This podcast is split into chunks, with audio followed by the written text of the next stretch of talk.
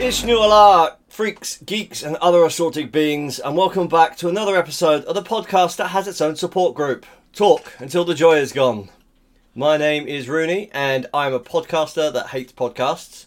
And sat across from me, attending court mandated therapy sessions, is the deranged pillow sniffer. Readily. what would I get out of sniffing pillows? At, at least I mean, I'm- you tell me, mate. You're the one that's uh, that's here, you know, having therapy for sneaking into people's houses and at sniffing least- their pillows. At least if it was panties, I, like I could I could twist it and find an angle to sexually empower other panty sniffers, but I'm not really sure what I get out of uh, pillow sniffing. I mean, this is you. Maybe you got confused. You were like, per, per, something, p- per, sniffing. pillow uh, humping, maybe. Penis sniffing? No, I don't want to do that. Panda sniffing? No, they're endangered. Per, per, pillow, pillow sniffing. No, Uh, the, only Who good, knows the way your mind works? the only good thing pandas are for are for feeding vultures. Feeding vultures, yeah. We've covered this already. yeah. Everyone's had the explanation. If you didn't hear the explanation, go back and listen to the family friendly Christmas special 2021. So, Don't go back and listen to last week because it was definitely not family friendly. Oh no, no, no, no, no, no. as as uh, Warren pointed out, the other As you day, it's pointed like, out in the chat. it's a bit of a 360 from the family friendly Christmas special to what you did this week, and I'm like, You've got to get back on brand, mate. like, the Christmas special was family friendly for one reason to get Stacey here. To get Stacey here.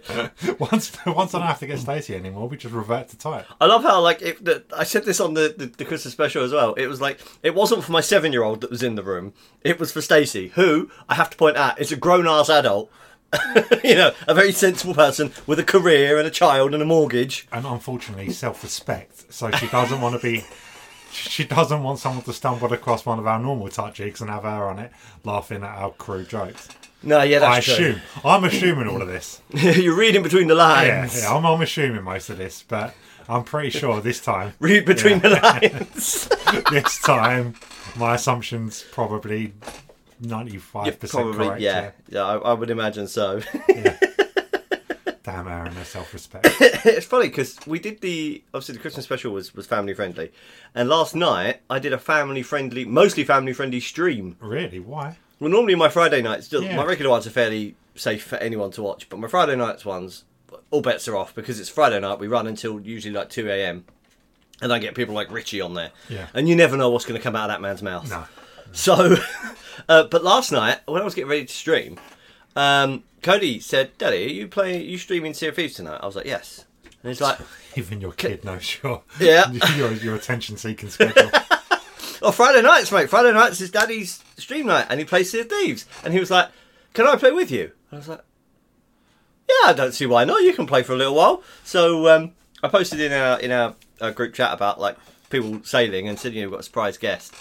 So we we got the ship. As it turned out, only one of the people actually made it. The other one fell asleep. Um, but yeah, we sailed for like an hour and a half last night with least- Cody. I may not be as dedicated as some people, but at least I don't fall asleep on the important moments. Oh, mate, it's I don't wait all week and then fall asleep. It's when it's time to- endemic when in- it's showtime. in the Lunar Arcade, there, there, there, that is the most frequent thing that happens. People will be like, "Yeah, yeah, I'll be on about ten o'clock," and then you'll get a message at like half eleven. Going, so sorry, guys, I fell asleep. You're a bit naive, aren't you? You haven't met these people. You're a bit naive to think that these people are all just, oh, I can't be bothered to do it today. Or, No, no, not just for me. Just in general, oh, okay. they are terrible for going to sleep at like. I mean, old man Neon. There's a reason we call him old man Neon. It's because he will sit in his armchair and just fall asleep. Oh. And he's, Is that he's why you bought an armchair? What? I've tried it. I can't get to sleep in my armchair. I did do it when I was ill once. That was comfy. The only time I can sleep, like in a sitting position, is if I'm holding my niece and she falls asleep. 'Cause There's something about her sleeping that just puts me to sleep. Yeah. Or if I'm in a car and it's a, like a long, long I journey. don't, don't have to do it in a sitting position in that. That's a recliner. Oh, It can go almost horizontal. If, if I slide it forward a bit so the wall's not behind me, I can go practically horizontal. I mean, yeah.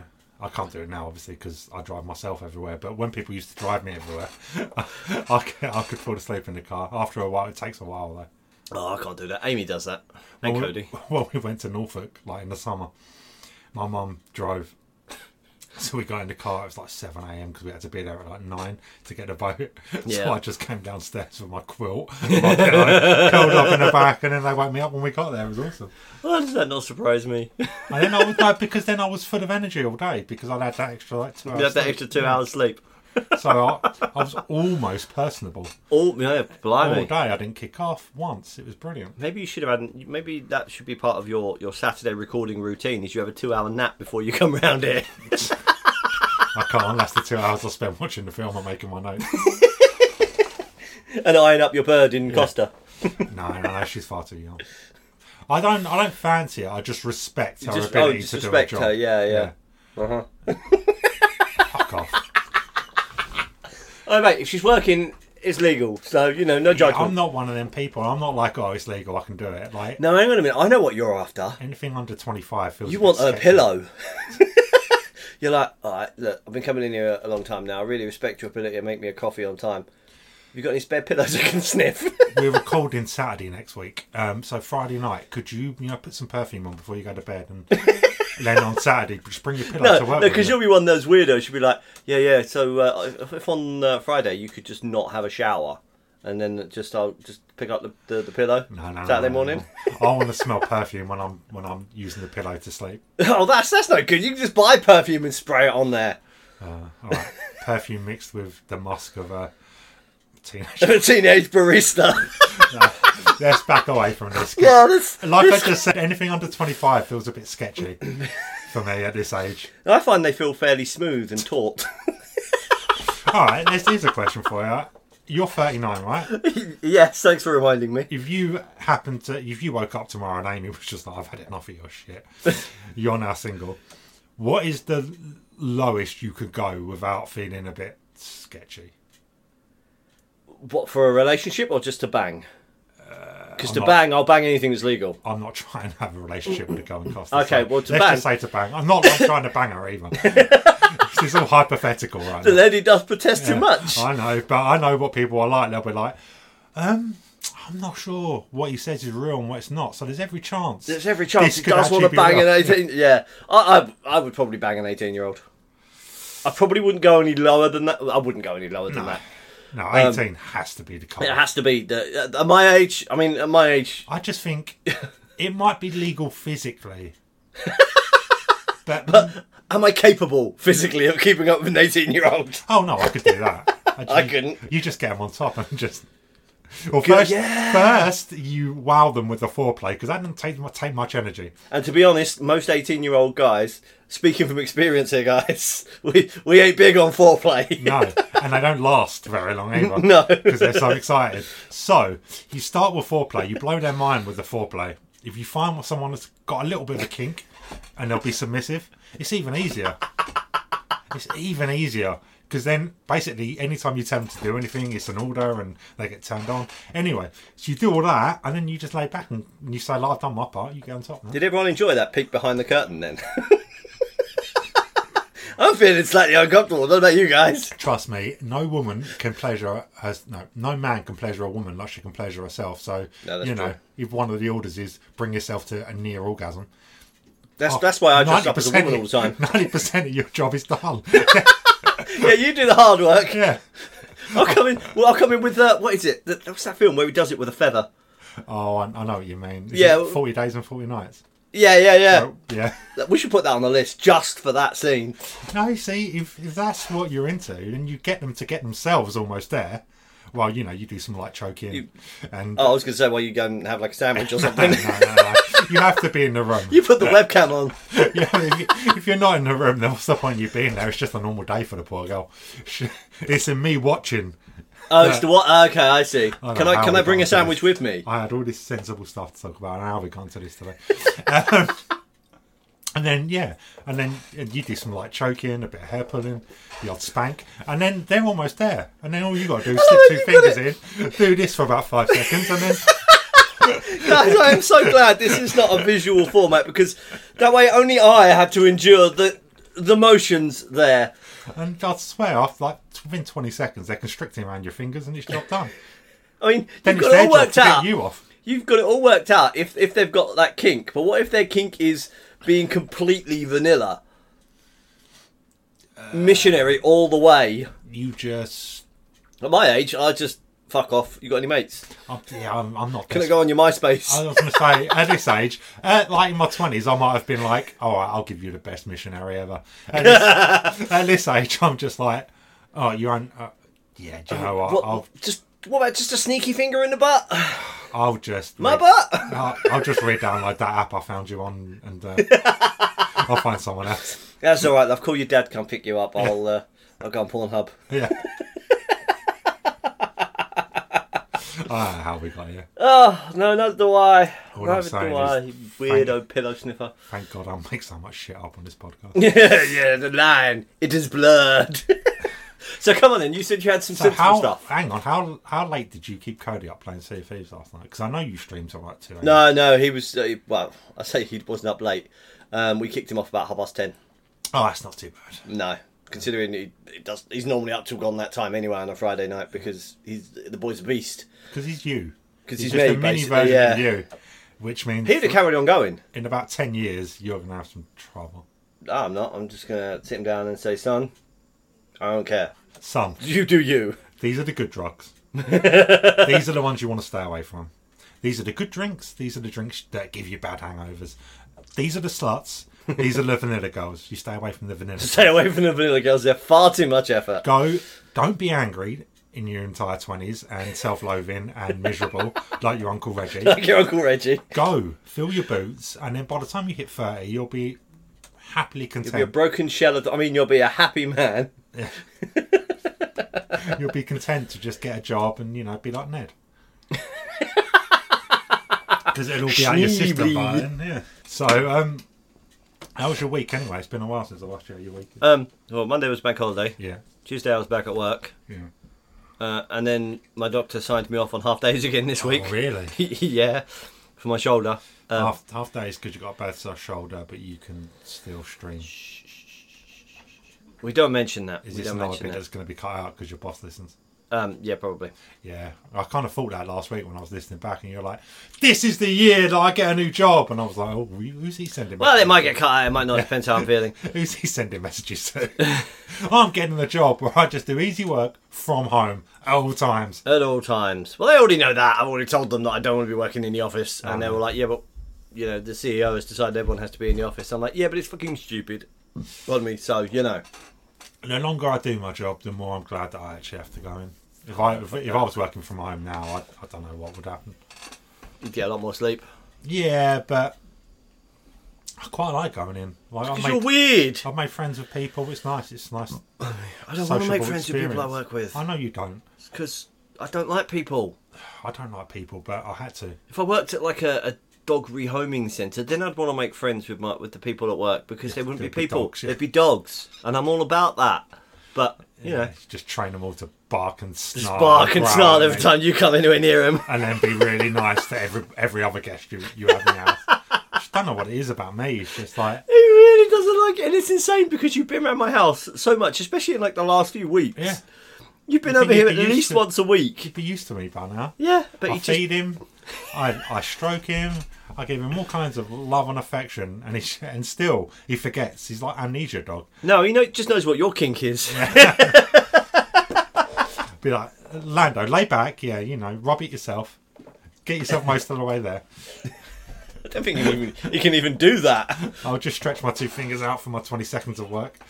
I, I'm kind of tempted to, to, to record you trying to put your two fingers in my dog's No, ass. no. just it would, be- it would end up being Right. a snuff video. Right. I don't know what the. Maybe we both should have had a wank this morning because shit's getting You- out of control. Yeah, you're assuming I didn't. Especially considering I got a whole load. Of, I, I I put the work in yesterday. Wow. Did all my prep. We've got three, four bits for the intro today. Jesus. And we're gonna cover. Well, we're gonna cover. We can't do another three-hour episode. I can't manage three hours today. Okay. Well, I haven't got many. I haven't got many notes on the film, so it's all good. Oh, okay then. Balances. But we got three kind of like greatest hits. We're going to go back, and it's been a while. What we've like Halloween and Christmas and everything else. All of our kind special episodes. kind of threw us off, threw me off my uh, my schedule and my routine of doing these things. So we've got a bumper episode of stuff to catch up on today. Awesome. and then we're going to finish with an ar- article because I know you love articles, Oh, I love a good article. especially articles. One day like you'll this. bring in a good ar- good article, but Oh, this one's a good one. if, you, if you think about what you posted on fa- what you shared on Facebook yesterday, this one will blow your mind even more than Is the it- girl that sells farts. Gary Barlow took me to the mole men. Jason Jason Orange Orange. actually comes from Atlantis. That's my fucking one. Howard Donald God. is a mage. he actually created Harry Potter. and Master of J.K. the Rowling. Wizard Circle. Why do you think they were so successful? It weren't because of their songs. It was because of It's 'cause of- magic. Magic. Although saying that for a boy band, take that actually had a couple of bangers. You're outing yourself as a secret Take That fan and a not- pillow sniffer. I'm not. Yeah, I like to listen to Babe by Take That when I'm sniffing pillows. Oh my god, yeah, I'm drinking your Costa. drinking my Costa, sniffing pillows, listening to. When you Babe. wait, when you go in there and you order your thing, Babe, I'm here again. when they ask for a name, I just tell say you, I'm here again. God Babe. singing. Where have you been? When you go and order your Where Costa, have you? Stop trying to talk over me. It's co- it's happening. Dave. It's happening. When you go to order your I can't Costa, believe I remembered all the words. yeah, I'm quite impressed. yeah, me too. When you order your Costa and they ask for a name, do you just say, "Daddy"? I say, notice me, senpai. anyway, I think I might just scrap my intro that I've got, and, and we'll do that next week, and we'll just talk filth for the next twenty minutes. And we have to redeem ourselves. Come on, 2022. First things first, Yes, we haven't bigged up the women for a while. I was wondering So when we're- this would We're happen. back to great women of history. Boudica, yeah, yeah, Boudica. Boudica was a queen of the Iceni tribe who led an uprising against the conquering forces of the Roman Empire. and it's worth pointing out that she was an actual queen, not just a strong, independent woman. I'm gonna uh, or gay. Okay, yeah, Boudica was a queen of the Iceni tribe who led an uprising against the conquering forces of the Roman Empire in 60 AD. Boudica's husband, Prasutagus, with there's a lot of unpronounceable names in all of my intros today, so just Awesome. bear with me, all right? Um, Boudica's husband, Prasutagus, with whom she had two children, ruled as an independent ally of Rome and left his kingdom jointly to his two daughters and the Roman emperor in his will. However, when he died, his will was ignored, his kingdom was annexed, and his property taken. According to Tacitus, Boudica was flogged and the daughters were raped. In 60 AD, when Roman governor Gaius Suetonius Paulinus was campaigning on the island of Mona, which is modern day Anglesey, on the northwest coast of Wales, Boudica led the Iceni, the Triavants, and other tribes in revolt. They destroyed Camulo. Oh, fuck's sake, I knew I was going to get this one.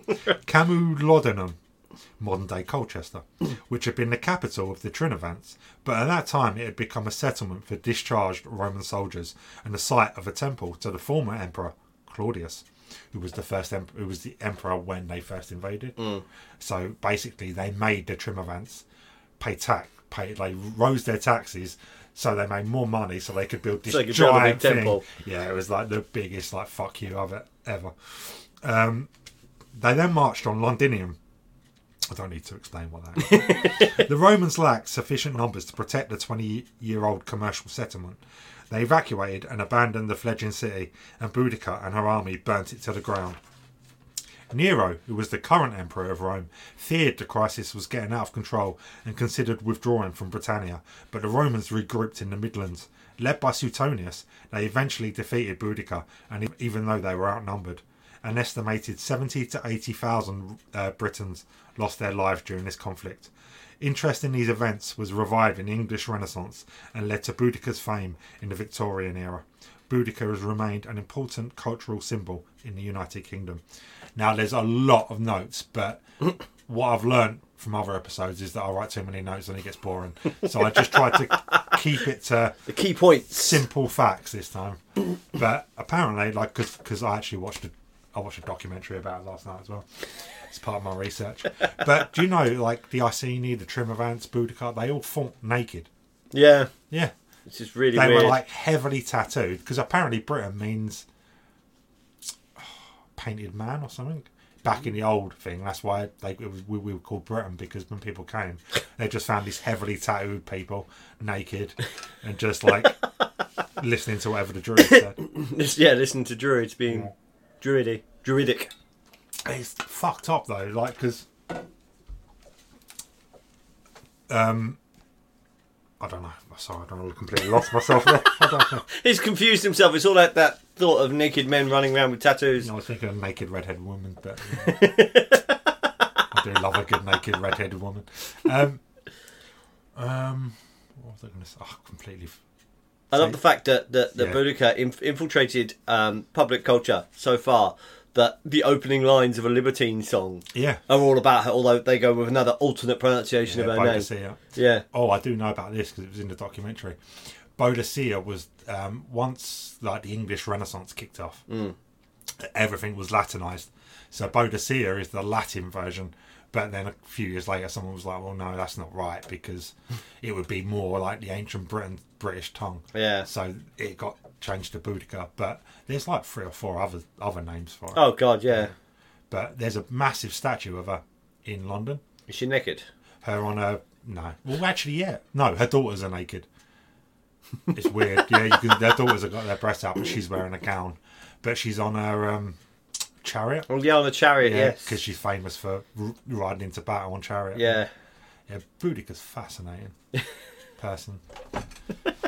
Notice me, senpai. Yeah. She can't notice you. No, I know. She's dead. She's been No. dead for a bloody long time. No one knows where she's buried. There's a rumor that she's buried right outside King's Cross train station. I've heard that before. But then there's other rumours that she's actually buried in, like in the Midlands where the battle was, and there's all these other people. that are like, I dug up some bones. and I got I got some must be gold with them. Boudicca." It's Boudica. And like, nobody has like actually like confirmed it yet. How would they even confirm it? It's not like you can check dental records Well, or they DNA. found in this documentary they found these three skeletons, and then they found all this jewelry buried with them, and it was like the jewelry was time dated to the first the first century AD, which is when Boudica was around. It was all like made of gold and something else that was like just normal civilians didn't have. Yeah. couldn't get their hands on, and uh, because of some of the bits of jewelry, they believe that that was where Boudica was laid to rest.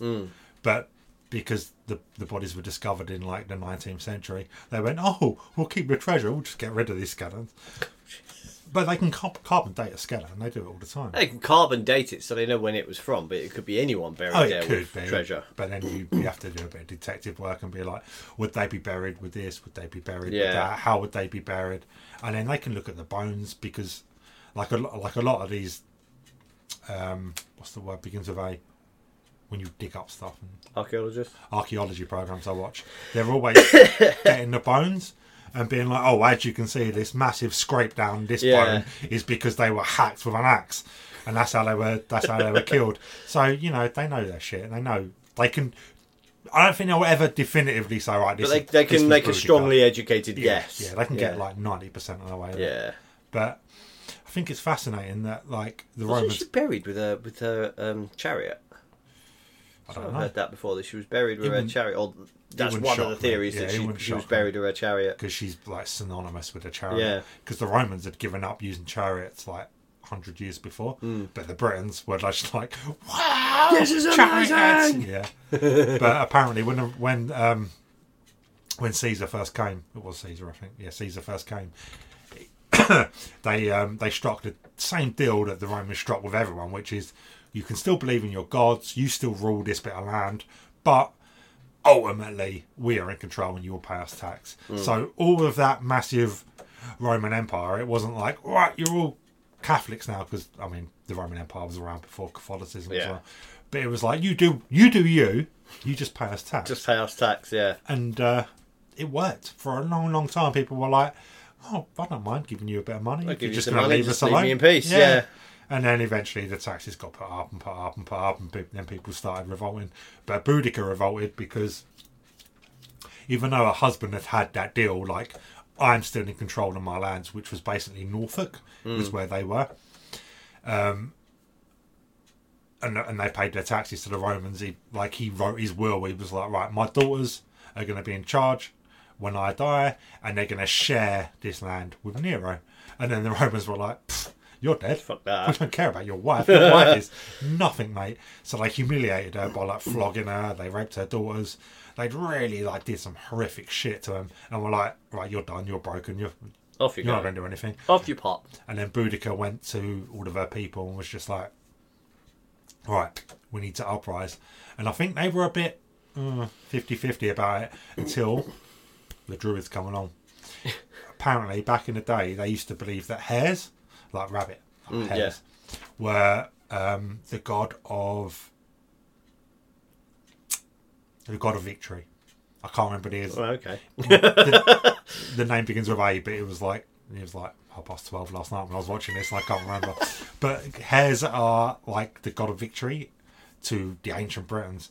So apparently, like the the ritual was put the hair down, and then if the hair walked one way, you were going to be victorious. If the hair was going to walk the other way, you're not. So she put the hair down. The hair walked the right way.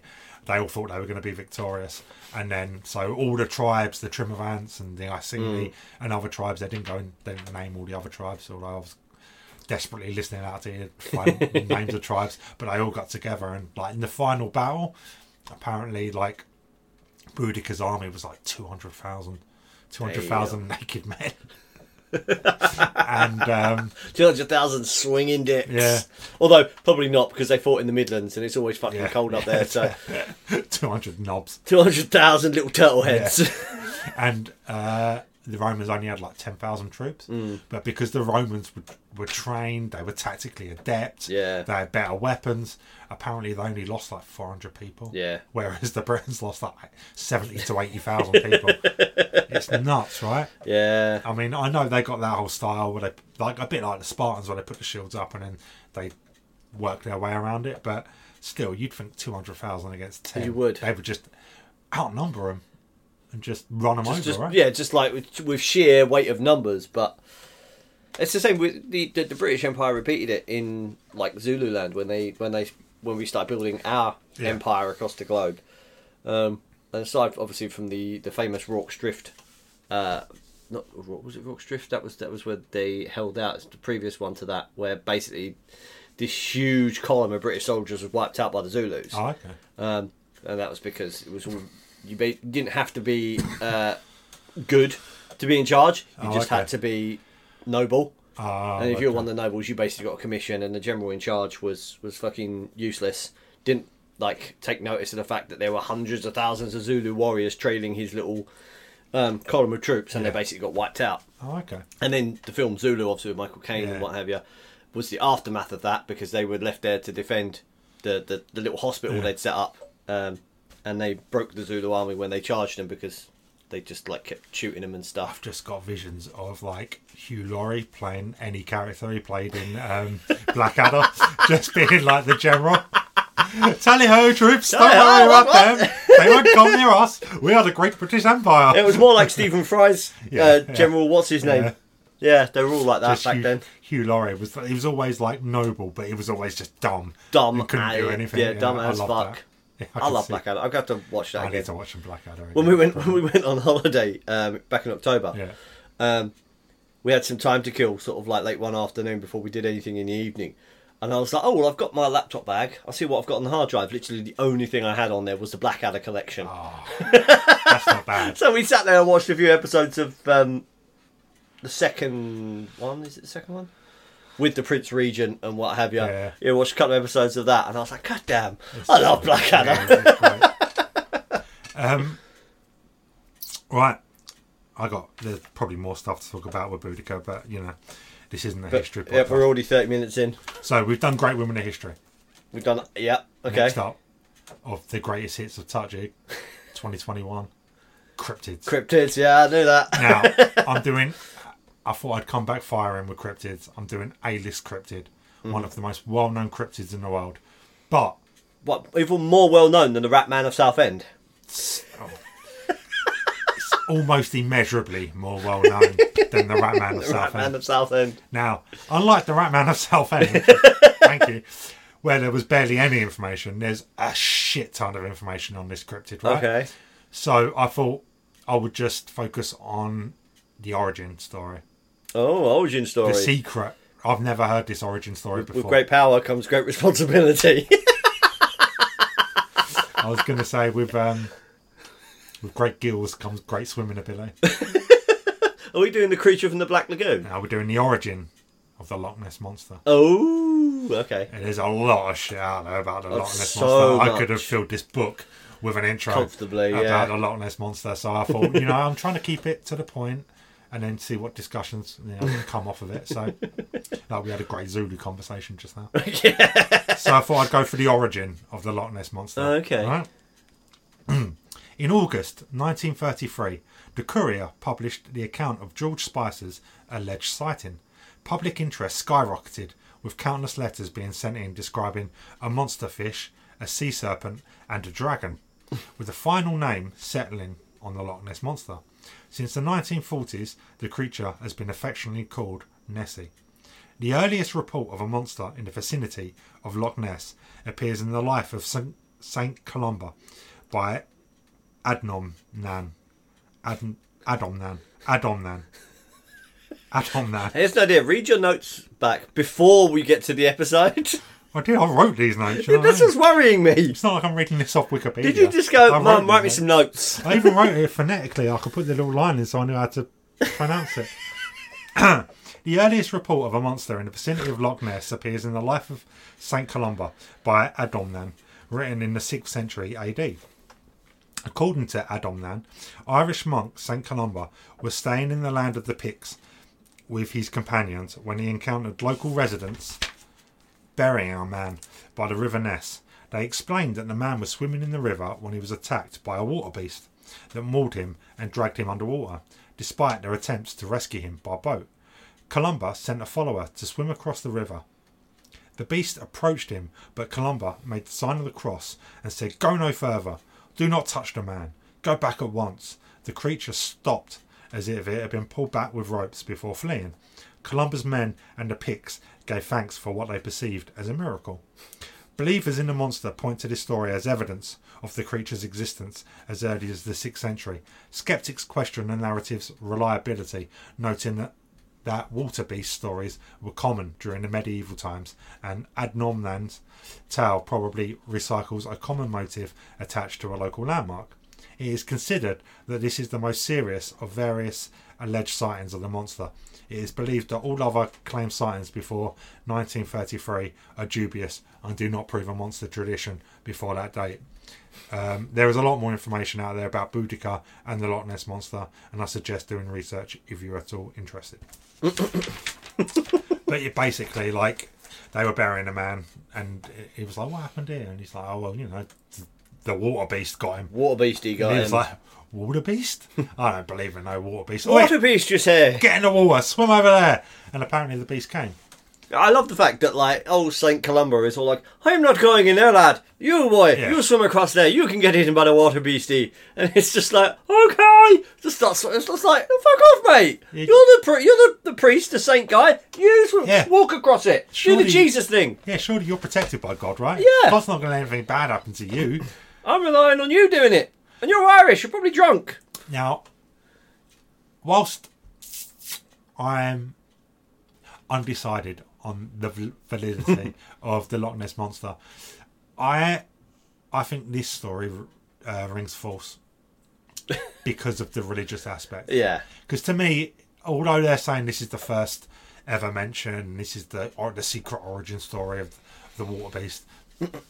to me, it seems like someone kind of heard like a local story about oh don't go near that lake there's a there's, a a, beast monster in in there, there, yeah. kind of thing you tell your kids to keep them from swimming Yeah. before they you know they, they know how to swim and then someone was like oh i can take this and i can throw in the angle of god and how i made the sign Yeah. of the cross and how it backed off and then everyone will believe it was a miracle and everyone will believe in god Yeah, the thing is, the church is, is renowned for doing that, taking other people's stories, adding a bit of God in there, and claiming it as their own. So, yeah, I would say the story itself is probably bullshit because most biblical stuff is. yeah But because that story is bullshit, doesn't mean it something didn't happen. No. It just didn't happen That way. like that. Yeah, it you know? probably happened right up until the point that he made the sign of the cross and God came and saved them. and, um, you know, The, ma- the magical sky wizard came down and was like, "Get get gone, water beast." and everyone believed it was a miracle. Yeah. What's more likely is old Saint Columbus, like, "You boy, you go swimming across that lake," and mate you went off there and just like fucking drowned. And he was like, "Y'all didn't see that. Yeah. None of you fuckers saw that. What you saw was a miracle. You saw a fucking miracle. You boy, you swam across there, not him."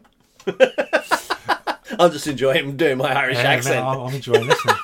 um, It's only because one of the guys I was sailing with last night is Irish. oh, really? Yeah. What? Um, how? Where do you land on the val- validity of the Loch Ness monster?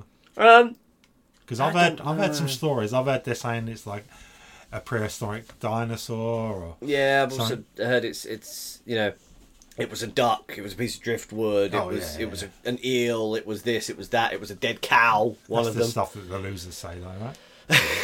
It's one of those ones I'd like to think is or at least was real. Um, but yeah, there's so much, like you said, there's so much information about it, and so much of it is just utter guff. Yeah. Uh, I mean, I think the whole George Spicer thing, George Spicer didn't actually exist. Oh, okay. he it was a somebody pseudonym. else. Yeah, it was somebody else, and they were like, "Well, no one's going to believe my, you know, me, Joe Blogs, nobody." Yeah. So they made up this George Spicer character who was a surgeon from London, um, and sent it to the paper saying, "Yeah, George Spicer, a surgeon from London, respected surgeon from London." But I think it was then revealed. well, What ten years ago or something that this George Spicer character didn't actually exist. It was someone else that had taken the photo Oh, okay. but because they knew they wouldn't be taken seriously and nobody would publish it, they made up this effectively a pseudonym that would get published. Um, okay. But then there's been various ones that have been proven to be hoaxes, Yeah. and people have come out and said, "Yeah, that picture I took 40 years ago, it wasn't actually Nessie. It was it was a duck with a bit of wood stuck on the back, and it was perspective and all that bullshit." Um, yeah, I would like to think there was something. I don't think there is now. my favourite myth surrounding Loch Ness is that at the bottom of Loch Ness is the portal. The portal. Is a portal, sorry, not the portal. the portal. Because according to this, there's there's various portals around the world, but right at the bottom of the ocean is the portal to another dimension, and so that's that's where Every it so comes often, in it and out, just yeah. swims up. Yeah, I, I, I like the idea that one of the caves at the bottom, because apparently there are various caves down there. Um, pardon me, leads out to the sea or leads leads to uh, a, a subterranean ocean oh okay. where they think that you know something like plea, uh, a pod or whatever a Yeah, yeah, the plesiosaurus old- has yeah. survived the, the, the extinction of everything else. Basically, there's its own little ecosystem, and every so often one of them finds its way out through this thing, comes up here and goes, "Oh mate, I don't like this," and fucks off back Yeah. down again. oh, interesting. Yeah, Yeah, there's so many different theories on it. yeah, that- I mean, there was there was a thing of all of all of all uh, things to see it on. Uh, Jack Whitehall travels with my father. Oh, okay. I've seen the first season. They It they, was they, they quite watched funny. the last one. Uh, was done late last year, I think. And they went. To, it was around the UK, obviously, Oh, because of all okay. the travel restrictions Yeah, while they yeah. were filming. They stayed in the UK, and they went up to Loch Ness, um, and they were hanging out with some guy who basically gave up his, his job and everything and, and his family and all that, and moved to live on the side of the lock. And is basically a Nessie watcher. Okay. And he was he, he was like, yeah, you know, we go out and whenever there's scientific expeditions, they basically hire him as like a local guide and shit. Oh, all right. And he had a bunch of sonar things and scans and the the what they call them audiogram thought things where Oh, they okay. listened to the the noise in the water and he was showing him it was like this is my prized possession sort of thing and it was just this like framed picture of one of these like a sonar scan sort of thing and he's like yeah look this is this is basically an unexplained noise Yeah. thought to be biological, found in the lock, it was recorded. There's no explanation for it, you know, and he was like, you know, they compared it to stuff falling into water, rocks, subterranean earthquakes, known animals, and he was like, yeah, he said it would have to be something the size of like a fucking sperm whale or something Oh. to make that noise. And he's, and he was like, oh wow, have you ever seen it? He was like, not, never actually seen it. He said, but we've done That's- this, and they do sonars, they do all this, all this cool, clever stuff. That must be. In, in some ways, it must be amazing to just have this unfettered belief yeah, in something that you can dedicate your entire life to. I wish I had that Yeah. mindset that I could be like, no, no, it's This is what I'm definitely- it's- doing. This is what I'm doing. and you know, I will dedicate the rest of my life to this, and it won't be in vain. But flip side of that is, on his deathbed, do you think at any moment he's going to stop and think, wasted my life looking for Nessie? I think what's going to happen is Nessie will rise up while he's on his deathbed, deathbed and just eat him. Oh, okay. That's that's my thing. Or he's he won't have a deathbed because he'll be out there one day and Nessie will just go "Ah!" But and just chomp. if you dedicated your entire life to finding one particular cryptid, you weren't out there just looking for signs of any old thing. You're looking for one. You're looking for specific thing. one specific cryptid, an A-list cryptid that's been been around since the sixth century, and no one has proven it, right? But you think in your mind, I am the person. I am going to find this. If I spend enough time at this lake, I ditch my family. I have no life whatsoever. I just spend all my time at this lake. Surely, I will get a glimpse, and then you hit your deathbed. You and you're die like, Uh. and you're like, I never found it. I've wasted my life. Ah, and then die. Yeah, but to be honest, anyone could do that with anything. You know, you get to your deathbed and you haven't had this one focus, this sole focus, this overriding belief. You get to the end and you're like, oh, I've wasted my life. I never dedicated myself to anything. Yeah, but if you're not dedicating yourself to one thing, then you're open to like you know having a family and friends, Recording and, the podcast. yeah, podcasts, bands, You social get, back, life. you get to your deathbed and you're like, oh god, I wasted so much time talking filth on the podcast and now I'm dying. Ah, Never, never, not never one- gonna happen. Not one second of this is wasted when I That's how, wake that's up. how he's going to go, guys. He'll be there in like the fucking on, on his hospital bed, and the, his last request will be play touching until I get until I die, and it'll just be episodes of touching on repeat. And by then there'll be about a thousand of them. and my final words will be a command to, to, to one of the nurses: get yourself ninety percent there. I'll Find what finish- you love, believe in it. Ah. Honestly, I just respected her for making coffee. So, is there any part of you that feels like in your lifetime you need, as a as a cryptozoologist in training, you need to visit Loch Ness to I would like to visit Loch I Ness, would yeah, like to just to, visit say, Loch it's one of those places I'd like to go. not as a cryptozoologist, just just to go, just to I say I've don't been think there. that in my, my brief visit to, to Loch Ness, I'm going to suddenly get irrefutable proof. Could you imagine, right? Could you fucking imagine? This guy has dedicated his entire fucking life to it, right? And you turn up for 10 minutes because Cody's moaning about something. So you have to get in the car and go and, and go and get him food or something. and you pay that. In that 10 minutes, you basically. Nessie just waves up on the shore. Yeah, and, then, and then the bloke's gone to the toilet and he comes back and you're like, no, so he's, and there's just like video footage of us feeding Nessie like fucking sandwiches or he's something. like, my whole life. My whole life my is whole ruined. life. I go to the toilet once, and this cryptozoologist in training, not even a proper professor, a cryptozoologist in training, was only here 10 minutes, and he fed Nessie, he got selfies, he's now going to make the billions that come off the back. Make of, the billions because I took a picture of Nessie. I mean, I don't think you'd make billions. if you had video footage of Nessie coming out of the, the lock, like bowing its head down to you, and you rubbing its. Mate, you would be a fucking. You'd have tens of millions. All I right, don't maybe think you not would. billions. You'd, you'd make you'd make money You'd selling sell the that story. footage all and- over the world. Yeah. You'd get documentaries. You could sell the Yeah. rights to the, the Nessie story to Hollywood. The Nessie, I could just imagine the Nessie story. Uh, in the Nessie story, I want to be played by Brad Pitt. Okay. So Brad Pitt wakes up in his suburban house. he spends he spends his morning With you his know, wife, Andy Circus. with his wife Andy Circus, who's just like you know C- CG CG. CG. He's in the suit with all the little bits on it, but in the film is a hot a hot woman. It's just Andy's CG She's woman. just, she's just an anime character. that Andy Circus is playing on set. and he wakes up, he does 10 minutes of cryptozoologist training before he puts the family in the car. and he, drives to Scotland in 10 minutes. But during that 10 minutes, they, they have at least three wacky adventures on the way to Loch Ness. Yeah, you would if if you had you were the only person on earth with legit footage, you'd make You'd have you to- could make ten million. You'd ha- I'd have to get Amy to film it as well because if you had the one, people would claim, oh, it's, it's, you know, it's fake, it's CG, it's whatever, Yeah. it's been al- altered. If you had two from different angles, you, it becomes suddenly becomes much more Yeah. believable. But yeah, no, that yeah, that would be awesome doing that. if you just turned up, just me there, just like splashing in the water. Nessie ham sandwich, Yeah. and just comes up, like pleosauring up onto the fucking beach. the bloke comes back from the toilet. He's like, I've tried everything. What? What did you do? And you're like, ham sandwich. I splashed a ham sandwich in the water, mate. It's like fucking It's like fucking prehistoric plesiosaurs love ham sandwich. Damn you paleontologists. I've bought him pig carcasses. I've bought him goats. I even did the Jurassic Park thing where the, where I chained the goat and You go to the, then I come back in the morning and the goat's gone. the goat was gone.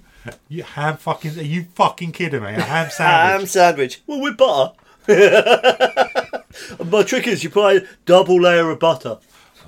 Please, I love bar. Plesiosaurs love butter. Oh, the old man can be played by Jeremy Irons. Yes. Yes. So this film stars Jeremy Irons, Brad Pitt, uh, a CG anime woman who's playing And I Coda. was just thinking now, who's going to play Cody? Warwick Davis. I don't know any child actors, and he's about the right height. yub yub.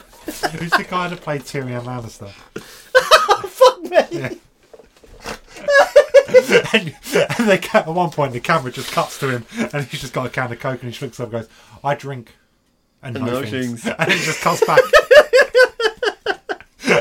and, then, and then in the behind the scenes, there's just hours of footage of him complaining, like, "That's my one line. You just stole my one line from Game of Thrones. What the fuck am I doing?" It's like we're paying you. I'm playing a seven-year-old child.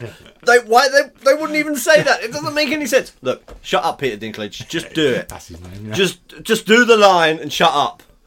Wear your Minecraft hoodie. Do the line. Shut up. Listen, we're completing the trilogy. First was Game of Thrones, then it was Endgame. Now you're in Nessie. Rooney, the Nessie story. Rooney X Nessie, a love story for the ages. Tajik presents Rooney X Nessie. Nessie. Touching Theatre presents. oh my god! Oh, see, I knew if I bought an AD. I knew the Bud- I thought the Boudica one was like we'd just skip through that because I didn't know you- if you'd have much to say about Boudica. But I knew once I got to, to Cryptids, you'd be able to get involved. That we'd be we'd be planning a movie starring Brad Pitt and Jeremy Irons. Peter Dinklage. and Andy Serkis. Andy Serkis. He's not allowed to get his face on screen. Yeah, it's just. Doesn't that like a full on CG anime girl with like the massive eyes and the blue hair? Tentacles. no! Yes, yes, you lose your wife to Nessie because Nessie's got tentacles. Yes, I don't have. Oh my Sorry. god, he's Sorry. smacked the Sorry, microphone. we're still recording. yeah. Your your wife in the film. the plesiosaur don't have tentacles. She- this is why your wife has to be CG because eventually, because Nessie has ten. We're gonna use some creative license and give Nessie tentacles, and your CG wife gets so turned on by, the, by the Nessie Tentacles. tentacles that when Nessie goes back into the water, she's riding Nessie, and they. go- oh fuck! This Oh, my might this God. might just be the weirdest podcast we've ever done. Yeah. Right. Next up, Next time. another one of your favourite things the paranormal Ooh. Ooh. see we're doing all the greatest hits Oh shit. it's not plugged in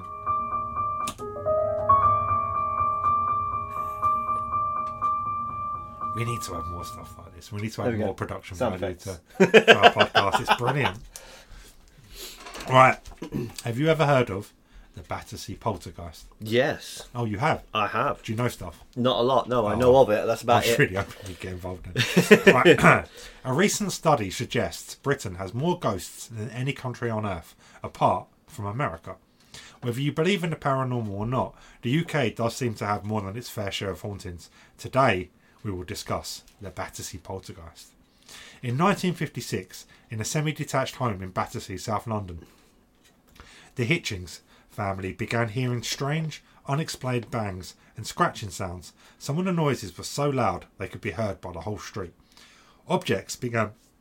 Sorry, ah, comes- I never had gas. You never have gas until you start talking, and then Until I it's just start like talking when the mic's recording, and then suddenly I get gas. Objects began moving without being touched. Pots and pans were thrown out of the seemingly empty rooms. Bed sheets flew off beds without warning, and slippers were seen walking across the floor. As time wore on, The haunting spanned a period of 12 years. The residents of 63 Wycliffe Road named the presence Donald. The case became front page news, with much of the attention focused on Shirley, the teenage daughter of Wally and Kitty Hitchings, who found herself at the centre of the paranormal activity. This, cap- this case captured imaginations enough that it was discussed in the House of Commons. Scrawled writing appeared on the walls, fires were started out of thin air, and a handwritten note was found that read, Shirley, I come. But it's spelled C O M E. Okay. That's worth, worth pointing out on this I podcast. thought on this podcast, yeah. Shirley has recounted that all the strangeness began when she found a silver key on her pillow. Her and her father tried various locks in their home but couldn't find one the key fit. But that night we got the full extent of what it was, she said. It was horrendous and very frightening. It started about midnight and there was a bang, bang. Things were thrown around and I just clung on to my dad. When the activity was at its worst, the family attempted an exorcism they were going to get in touch with him and they you know they were going to send him into the light shirley said but we never got through it because there was a bang bang at the door and the police were there with the press someone had tipped them off and it actually went to parliament that black magic was happening in london shirley doesn't know where donald ended up or if he's still out there after marrying her husband, she moved in 1965 with, with her husband to Bognor Regis, where Donald followed them. Three years later, he fell silent, but not before leaving a last message with Shirley's parents. He bid the family goodbye. First of all, Wally and Kitty. Yeah, I know. I mean, there are some names that you don't get these days. But what are they short for? Like, so Walter and Catherine? I assume so. Yeah. But, But Walter you, and you don't Kitty. you don't meet a girl named Kitty off of a uh, unless it's on a fucking forum Yeah. or a porn website because that's the only places or like a strip club the Fair. only places they go by the name Kitty Special Furby group on Facebook. Furry group on Facebook. and nobody goes by the name Wally these days No, God, no. Except Wally West in The Flash, but that's about the only person I've ever heard of. and that's because that was the name that was come up with in the 60s Yeah. so yeah it's it's another one of those um poltergeist hauntings like the enfield haunting um where it's focused around a teenage girl Yeah. and the other explanation i've seen for these sorts of hauntings is that it's it's latent um Sexual energy? no it's, it's latent it's a, a not psycho not psychological psychokinetic energy from the the teenager that they're Oh, generating okay. this stuff without realizing it's not an actual spirit it is uh, it's focused around the girl um and she is unknowingly doing this with her brain basically Oh, okay. So Um, she's like an X Man. yeah like that sort of thing Oh, okay. So she's which is why it always um, happens when they come into their teens Yeah. and then it goes away once they like settle down basically and get out of those hormonal years So what, what? Okay, so this one says started in 1956 and ended in 1965. So that's what 12 years. 12, 12 Well, it years. says yeah. 12 It says years. 12 years, isn't it? Yeah, I It was going says to say, 12 you read years. that it out. said 12 years in the article, but now I'm looking at it, I'm like, that's actually uh, nine years. Um, but the article said 12, but.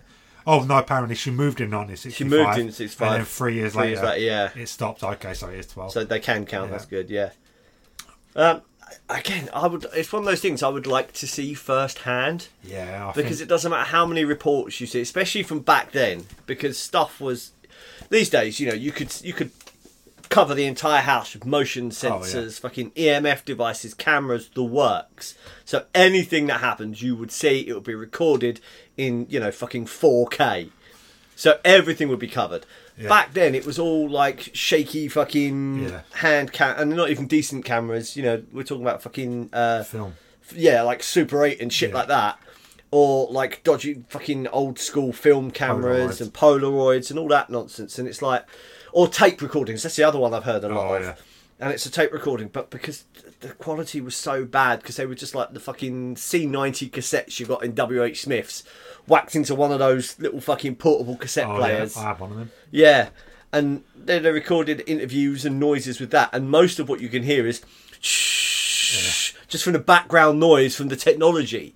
So it's like, yeah, you can you can read all the reports and that, and that, I don't get me wrong, the people that say they saw these, I believe that they saw or they think they saw something, Yeah. but I don't like to disbelieve it because I really like the idea that there could be ghosts in the world. Yeah, me too.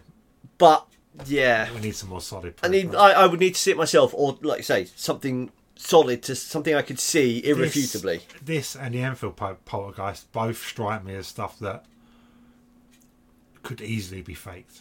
Yeah, Like they're like it wrote on the walls, and it's like, well, fifteen-year-old girls get angry at their parents. Yeah. write on the walls and want excuses. right on the walls. Suddenly, stuff it wasn't moved me. It was around. Donald. yeah. Like, I really do feel like as well, it was probably far easier to sell a story of a poltergeist in the fifties and sixties. Yes. Today, you've got like you got people make putting out articles in the Daily Star like my ghost lover is upset with me because I talked about them on TV, and it's like, and then you get dickheads like us do podcasts where we just laugh at them. We just laugh at But them. in the yeah. fifties and the sixties, you you say, oh, "I've got poltergeist in my house," and people suddenly it's front page news. Yeah, They're because if talking someone about it in came out and was like, Parliament. "No, I have a poltergeist in my house," people were like, "Well, no sensible person would do this because there wasn't the obsession Yeah. with their five minutes of fame Yeah. back then. You know, there was no, there was no fucking Social media Instagram. at all. There was no social media, so there, you know, people doing that, you were less likely. They they didn't want to get famous. They didn't Yeah. want to be noticed. They wanted the problem dealt with. So if people came forward with that, then it was either you know there were people that did it, you know, and they they they they hoaxed these things because they did want they were trying to make money out of it or whatever. But you needed really the whole family to be in on it. yeah,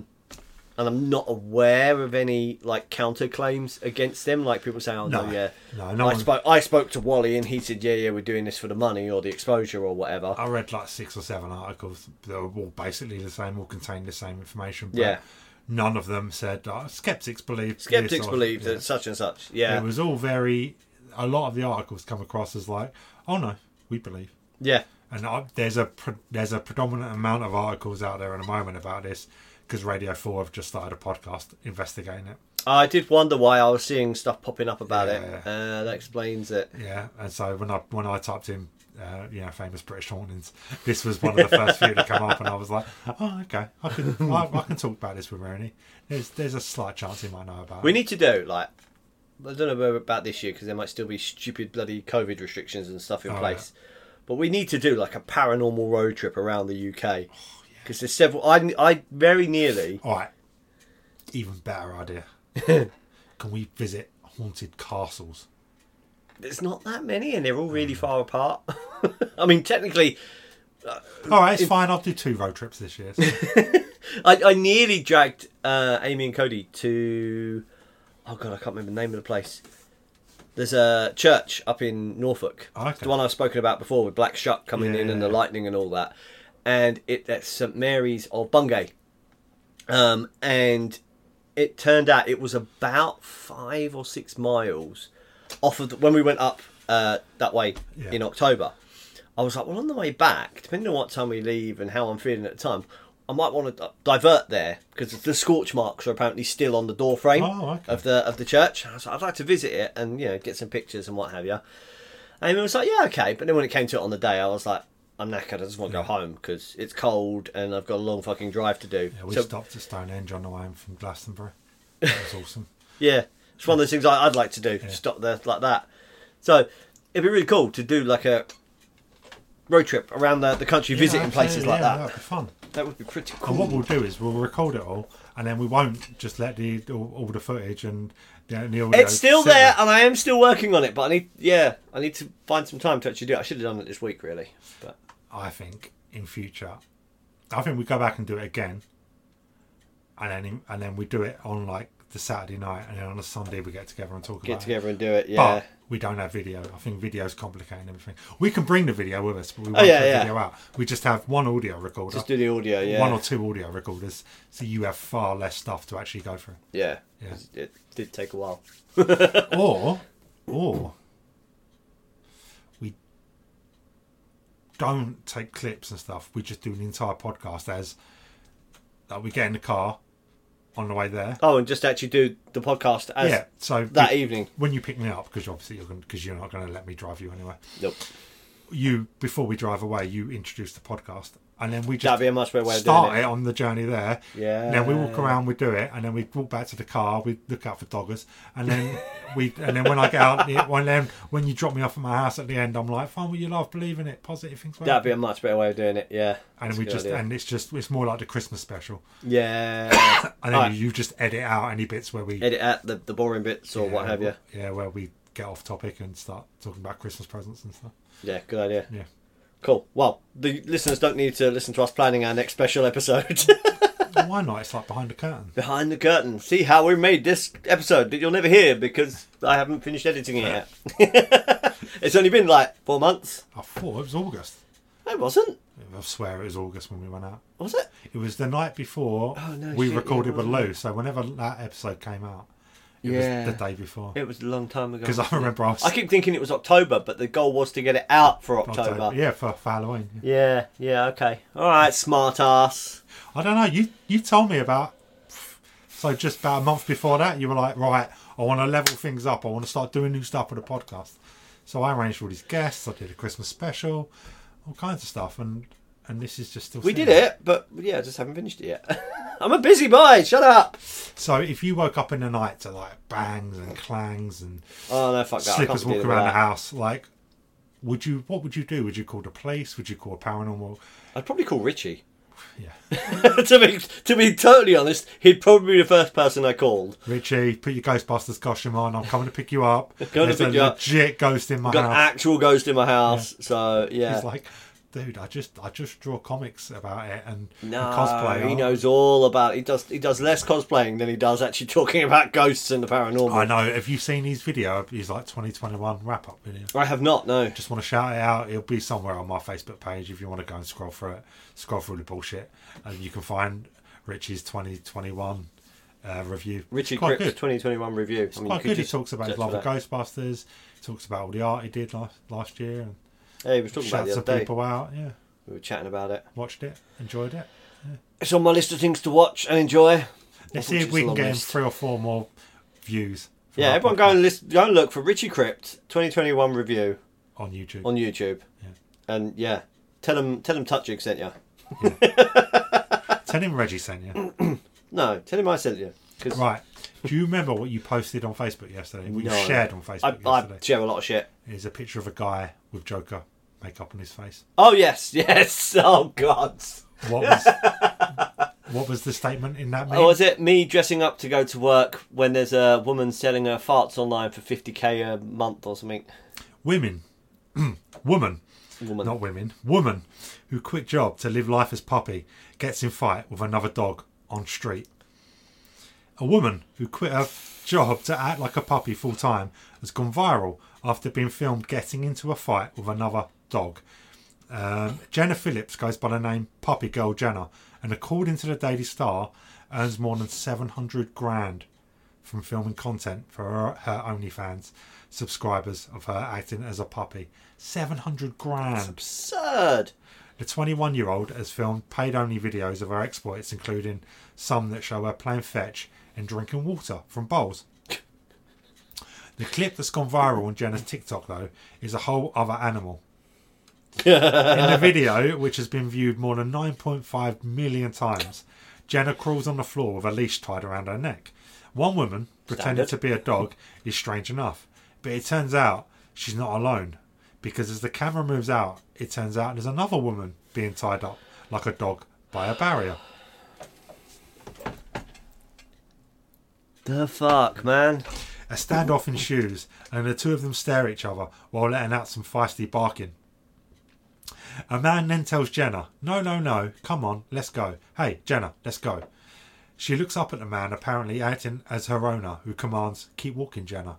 Jenna captioned the video, Luck, luck I was being held back.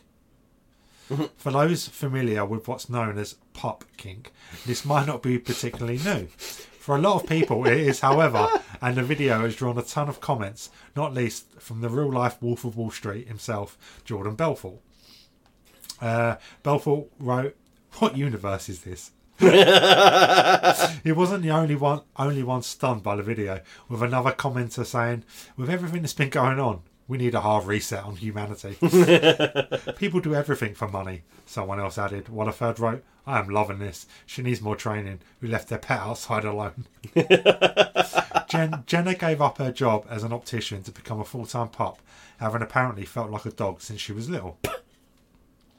After.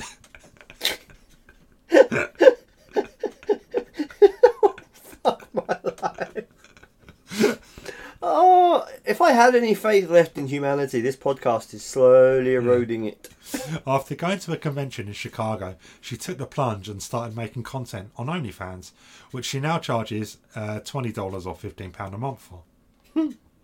I feel like a dog, she explained at the time. I just want to roll around, play fetch, get head scratches, run around and play, all of that. I've always acted like a puppy, but not in a sexual way at first. I really love praise. I love hearing good girl. It makes my heart melt every time. Uh, looking back on it now, it's kind of always been there. I just didn't know there was a scene. I just thought it was my personality. Speaking of the broader scene, the Texas native said, When it comes to pet play, the majority of girls do kittens, foxes, or rabbits, and the majority of puppies are men. I thought about it for a long time when I first got into pet play. I feel like a dog, so that's what I decided to be. Just, just why? Can I just reiterate? She makes 700 grand by making videos of her pretending to be a puppy Right, got a new plan. and putting them out on OnlyFans. Tuck Jig Theatre presents Reggie the Hound. and you basically just I put a collar on you, we walk around the streets of Harlow and you bark at people. Oh, why don't just get some cool medieval clothes and giant sword and call everyone a cunt? Oh. because you'd get arrested for that. People were oh, no, people might pay to see you getting arrested. But is it a recurring thing we can do every month? Because after a certain point in time, you'd end up in prison, and then I don't think they're big on people making OnlyFans content Oh, while okay. they're in prison. Okay, So I'll we'll have definitely go with the hound, the dog hound to- Uh, not the hand from aspect. Game of Thrones. No, no, Oh, crap. Well, I'm, I'm, I'm going to have to get some knee pads. you have to get some new pads. Yeah, get some of my ibuprofen as well. It's just this bit, right? This is the bit that I, I actually really wanted to discuss. God, I've always acted like a puppy, but not in a sexual way at first. I really love praise. I love hearing good girl.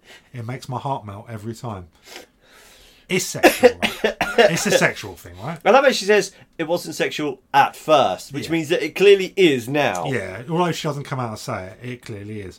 But it's about dominance and s- submission. Yeah, it's about being submissive, isn't Yeah. it? She's a sub, and She likes being told "good girl" because it's like yeah, the praise makes her wet. It's not. melts yeah, I was gonna say her it's heart. not a heart that melts, mate. it I just wanted to make sure. my vag gush every Yeah. Every time he says I'm a good girl, oh, fuck, I have to rub one out. squat. and then he has to put down puppy training pads. So like, sometimes I think this podcast is a bit weird, but then I realise that we've got to get weirder.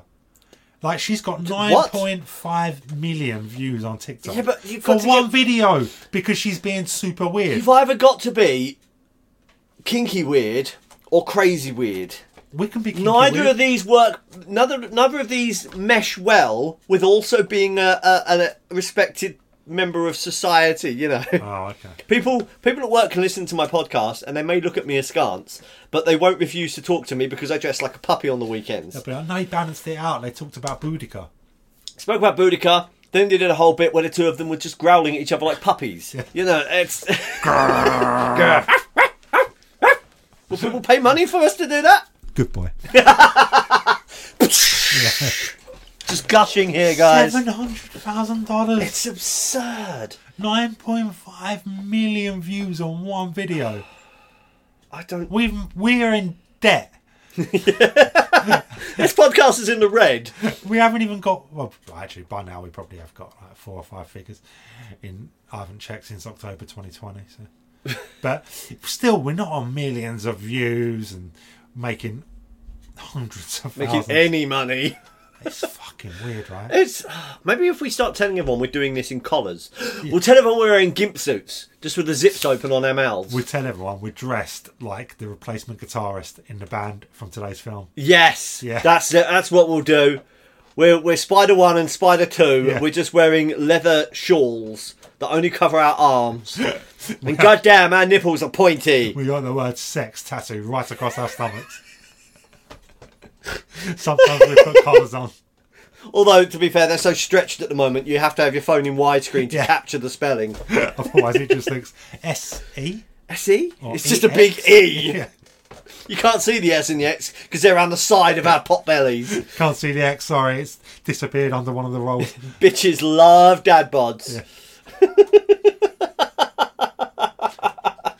Occasionally, Oh. when I'm feeling real, real kinky, I go out into the garden, cock my leg, and do a shit. I don't wipe either. I just go back in the house. Just the other day, I saw a squirrel. Chased it barking for five minutes. woof woof. Please subscribe. Notice us, senpai. From now on, I'm only going to eat my dinner out of bowls and on camera. Hands free. Oh, hang on, I've seen other people making money doing stuff hands free. I could. I'm sure if I have some some human food that looks like dog food in a bowl, and I'm like, and I just Some of that, the, the steak that you get, the, the braised steak that you get in tins. Yes. Which I remember when um, when I was at uni and I shared a house with um, Courtman. oh jury. Drury, that's it. I was trying to think of the word you used the other month. Um, he had some of that in Oh, the cupboard, and I was like, "That looks rank." And he cook, got it out and and like poured it into a bowl, and it literally was Dog food. Dog food. It smelt like dog food. It looked like dog food, and I It's was coming like, from a man that eats dog treats. "And this is coming from a man that uh, you make it out like I do it on a regular basis." It's like I've tried them to see what they Dog taste like. box on the desk in front of you. What? It's They're, so they're Ritz, Ritz. but- Oh, you know there's dog biscuits inside. They're that actually full of pedigree John biscuits, but box. you just don't want to get judged. don't want to get juried. Yeah. so, would you consider And I knew this was coming. the pop life?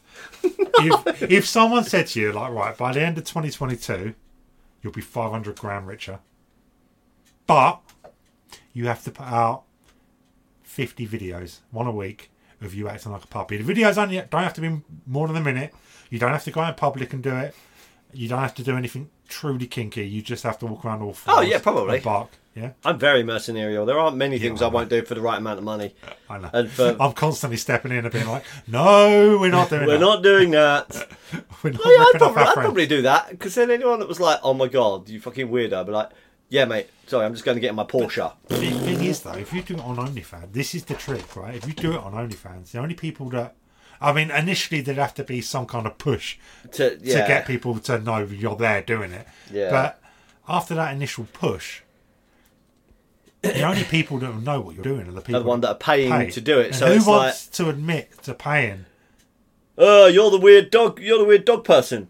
Yeah, and you are dog lover sixty four, aren't Yeah. you? Yeah, I know you, buddy. You pay me fifteen quid a month for that shit. So fuck right off. Yeah. I can see all the videos and photos you've downloaded, mate. I particularly like the fourth tribute you- you sent me last week. Yeah, yeah. Ease up on the tribute pictures, mate. Your dick's looking a bit chafed. and uh, too much cum will break your iPad. Yeah, they're splash proof, not deluge proof. Perhaps wipe it off afterwards rather than leaving it on. when it takes a butter knife to scrape the dried remains from the screen of your iPad, you've, you've gone too far. It's semen, not a screen protector. I hope you're enjoying this on the way to work, Ash. yeah. Maybe that should be my stream gimmick. I'll do it in like I'll get one of those dog those those dog kink like face mask things, and just whenever we get attacked, I'll just be like woof woof woof woof. Why don't you just get a gimp mask and a leather suit and then just stream in that? I mean, you say it like I don't already own one. And you just call your call your show Bring Out the Gimp. Bring out the gimp! Oh my god. And right at the beginning, you just have Amy walk on camera and go, Bring Out the Gimp! And then you come And in. then on I the just force. come in and I just like, yeah, and I don't talk, just. Cody can ride you. Not sexually, just like a horse. It's like a horse, a bit of pony play. I actually know a girl who's who's uh, quite openly into pony play. It's pony play where people ride her like a horse. Uh, no, she I'm prefers not it really when sure what pony play is. it's where Explain. one partner is is pretends to be a horse, basically. Oh, okay. And they have like they can get you can get like weird ho- hoof hands and feet, so they have to and bridles and the, the tassel things on their head. I'm not. She doesn't like wearing it. She likes other people wearing it. okay. Yeah. So she likes to ride the horse. Yeah, she's she's the she's the dom. I think I think it's Is her, this- but her mum actually did at one point have a live-in sub. I don't know the details. So I I'm not going to judge anyone. This is a kink shaming free zone. And quite frankly, as long as it's legal, I don't give a fuck what you do Yeah. to get your kicks. But do you think pony play is a direct result of growing up in a house with a living living sub? Quite possibly. I didn't grow up in a house with a living sub. In fact, I didn't grow up in a house like that discussed sex at all. Sex was something that just didn't exist in my house growing up. So it took it was like I wasn't it was in my twenties or like you know when you went on 4chan and started telling me these things that I started really learning about hey, have you ever heard about such and such? Yeah. the masturbation game. Yeah, if you roll the right number, you get to drink your own cum. it's really fun. 4chan, Four chan guys, hell of Um, a place.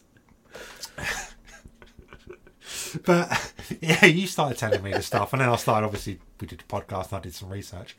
But because I didn't grow up in a house with a living sub, I'm never technically going to get to that place where I'm like, yeah, I quite like. well, you might yeah. do. t- I think the thing is like. There, there's been a bit of a sexual Oh, yeah. awakening Yeah, we over like, talked the about last this the ten other years. day, yeah, yeah. it's The internet has blown. yeah, The internet has shown everybody what other people like to get up to. exactly. So there are a lot. You can now make a living pretending to be a, a sexual puppy. Or, you And the know, more the more I think about that, the weirder that's that's not getting more acceptable to my brain. No, it's not. It's just getting worse, weirder right? every time my brain processes it. But you can you can now make a career, a, a really good career, from being a sexual puppy. She's made more money being a sexual puppy than I've probably made in 20 years of working. Exactly. Both but of us that's something- have made in 20 years of working combined. Combined, yeah.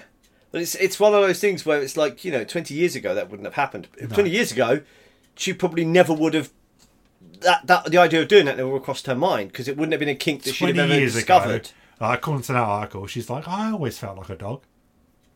But I just thought it was my personality. Yeah. It wasn't until I found other people. Other people, And then I you were like, realised- "Oh no, wait! I so can actually indulge in." she would this. have just gone through life being like, "Oh, it's just a weird part of my personality, and She'd not, have- probably not giving it too much thought. yeah, And then the internet come along and they were like, look, look all these other people like you. Yeah, and it, it kind of it, it works. It's it's a it's a good thing and it's a bad thing. Finding groups of people that share your kinks, your beliefs, and find those things that you do, and they make them acceptable. They're acceptable to them, so you find that little community. But it's a, it's a good thing because it means that people can indulge their sexual preferences Yeah. and. It's the, sa- it's the same thing with being gay and what have you. You know, it wasn't acceptable, and then people found communities of other gay people, and it became acceptable. And bosh, modern, Right. you know, modern life. On the flip side, though, On the flip side, there You was a got- time when if you were a paedophile you probably weren't going to admit No, that you to were- you were a anybody else on the solo- planet. you were a lone you wolf, were 'cause- like there's probably one in every town but the internet suddenly put these one in every town in touch with every touch other with one person another, yeah. and so suddenly what was a mental thing of just like i'll just bang one out to that became a other people started like other people escalating are it. doing this, and yeah, And then they're like, "Oh, you just banged one out about it." Well, you know, I took a picture of someone. Oh, I've got to do better than that. yeah, And then now we're in the situation we're in. So people are like, "Pedophiles are a new thing. They're new. They're, they're never around when we Yeah. were kids, but they were. They were, They yeah. were out there. Savile, Rolf Harris. They were all out there when we were kids. It's just." They weren't bold enough because Yeah. they hadn't been emboldened. been emboldened. by meeting other people it's, like it's them. the same thing with like were um, just the dirty whole old men. right wing thing, Yeah. the, the the incels, all of that. So it's it's a plus and a minus at the same time, and it's on balancing that out because you know obviously you don't want people. You don't want to cut people off from the supportive communities that are helping them grow and manage, especially at the moment where people can't just go and go out into the world and make friends Yeah. ev- a lot of people are stuck at home for, for health reasons. So you don't want to cut people off from these communities that are basically getting them through this, and I hate to use the word, unprecedented situation. But you also don't want to leave unfettered and running rife communities that are supporting racism, Yeah. uh, homophobia, paedophilia, all of this very unpleasant stuff. then you get into murky waters like so there's like let's just say 30% of the internet needs Hmm. strict policing to stop these people actually taking it too far But then seventy percent of the internet's just shopping and Yeah. Facebook and po- like just you know stuff that's not really that bad. But who who watches Who the watches the Watchmen? Watchers? Because you say, oh, well, the government should monitor it. I don't trust our fucking government with my phone number, let alone like what I do online. Yeah. Because you know, the first time, you know, if I were ever brought up on charges for anything, you know full well anything they had on me would be getting rolled out Oh, yeah, and just- be used against me in a court of law, regardless of, of I'm gonna have to sit in court and be like, these are the 217 things I made up about him on the podcast. yeah, exactly. So it's like you know, so but who who does monitor that? Who does control that information? Because you've got to be able, if anyone's going to have complete access and be able to see who's behind every one of these online pseudonyms, you need to have absolute faith that that is that they are using that in good faith, and it's Oh, yeah, they not have going to be, late. It's white, not going to be. husband so- white. And there isn't anybody like that in the world. It's No. not human nature. So So it's it's a difficult. it's weird. We're in a weird place because it's like you can just. Mm, it's only thirty percent, or probably even that. It's only like twelve percent of the of the people that go on the internet Yeah. that use it for nefarious things. So do you just turn a blind eye to them and let the other eighty-eight percent get on with it, or mm, or do we step in and we monitor them twelve percent? I But mean, then, how do you find that twelve percent?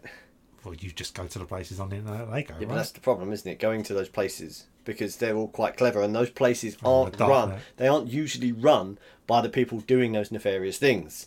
So pedo sites aren't generally run by pedos. They're run by criminals making money from the pedos, Sex traffickers and sex and the like. traffickers, and all Okay. that sort of thing, because they know they can run a site on the dark web and they can sell these zip files of whatever.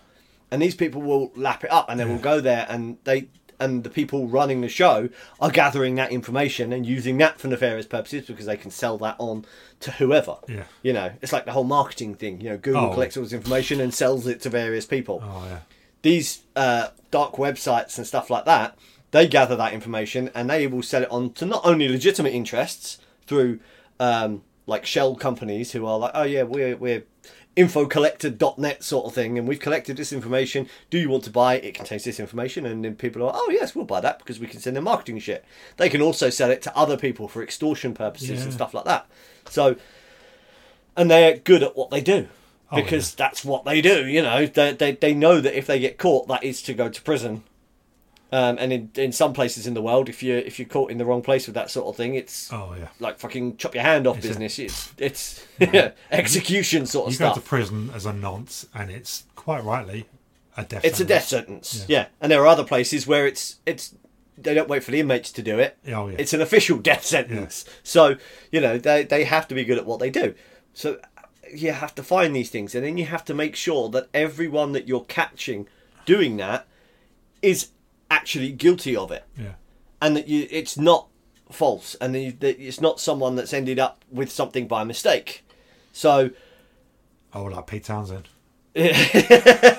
well i mean yeah but but especially back in like the the what was it um what was the napster Oh, Napster days. where Oh, you would God, download Yeah. fucking yeah i want uh limp biscuit i'm gonna download the latest album and you'd open it up and you're like oh my god i don't need to see that delete that but it's already been there and it's on your machine so if there was a tracker on there your machine has been seen as downloading that and opening the file so technically you're guilty but you were just trying to get linkin park you know or limp biscuit or corn or whatever and it's like where's where's the line because okay you're guilty of, of piracy like online music piracy, obviously not actual R piracy.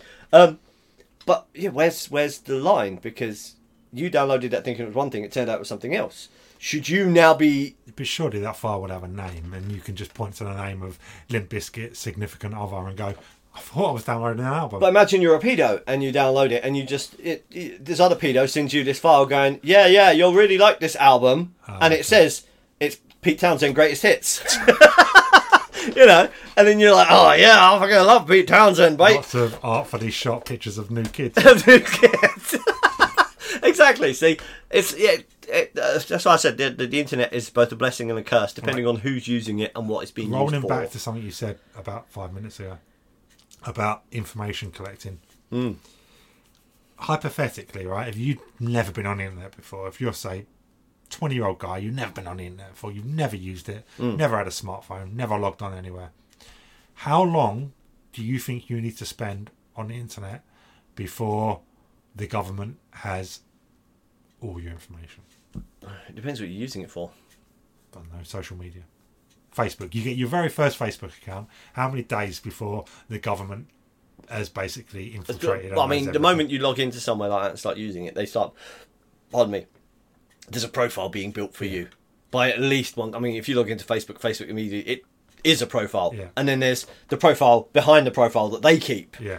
And then there's the various other things, the tracking cookies. Google does it every time Yeah. you do a search or use any Oh, of yeah. their services.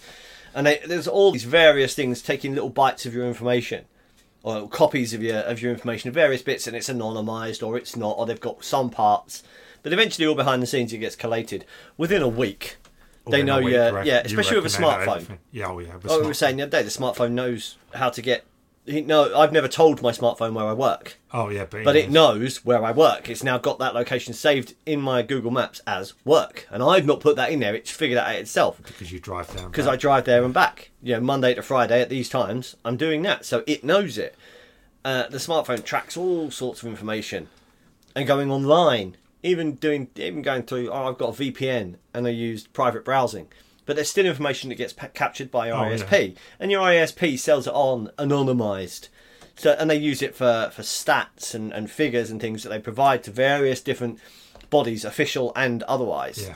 So within a week, there's there's already a solid profile of you know what you've been searching for, what you're most likely to search for in the future, Yeah. what this means. You probably, you know, even if you don't search for music, they can build a, a profile of what music you probably do listen to, what products you're most likely to buy, what clothes you'll wear, you know, where you'll go shopping, how often you drive, and they build all this sort of information. It's crazy, and they can do it so quickly.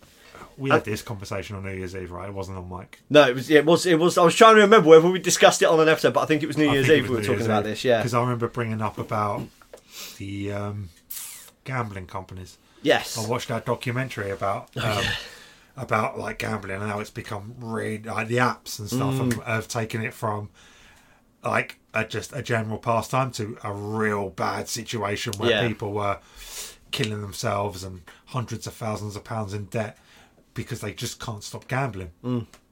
And one of the things they were talking about is every major gambling app or site or company that owns them will have a full profile on you. They'll know how much money you earn.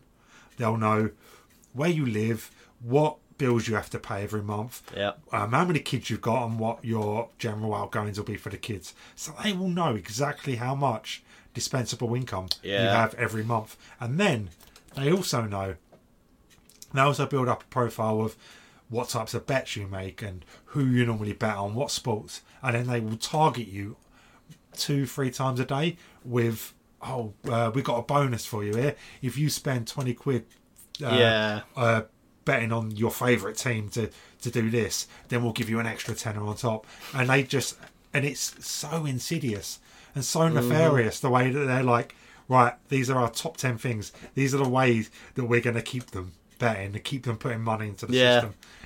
It's just unscrupulous. Oh yeah, it is, and that's the that's the whole thing. Yeah, uh, everybody's looking at like um, identity politics and uh, equality and all these other very very justifiable things at the moment and kicking off about them but there's a gambling epidemic going on oh yeah. and you can't watch tv for more than an hour Oh without god, seeing at least everything is adver- two Yeah, they're adverts. everywhere.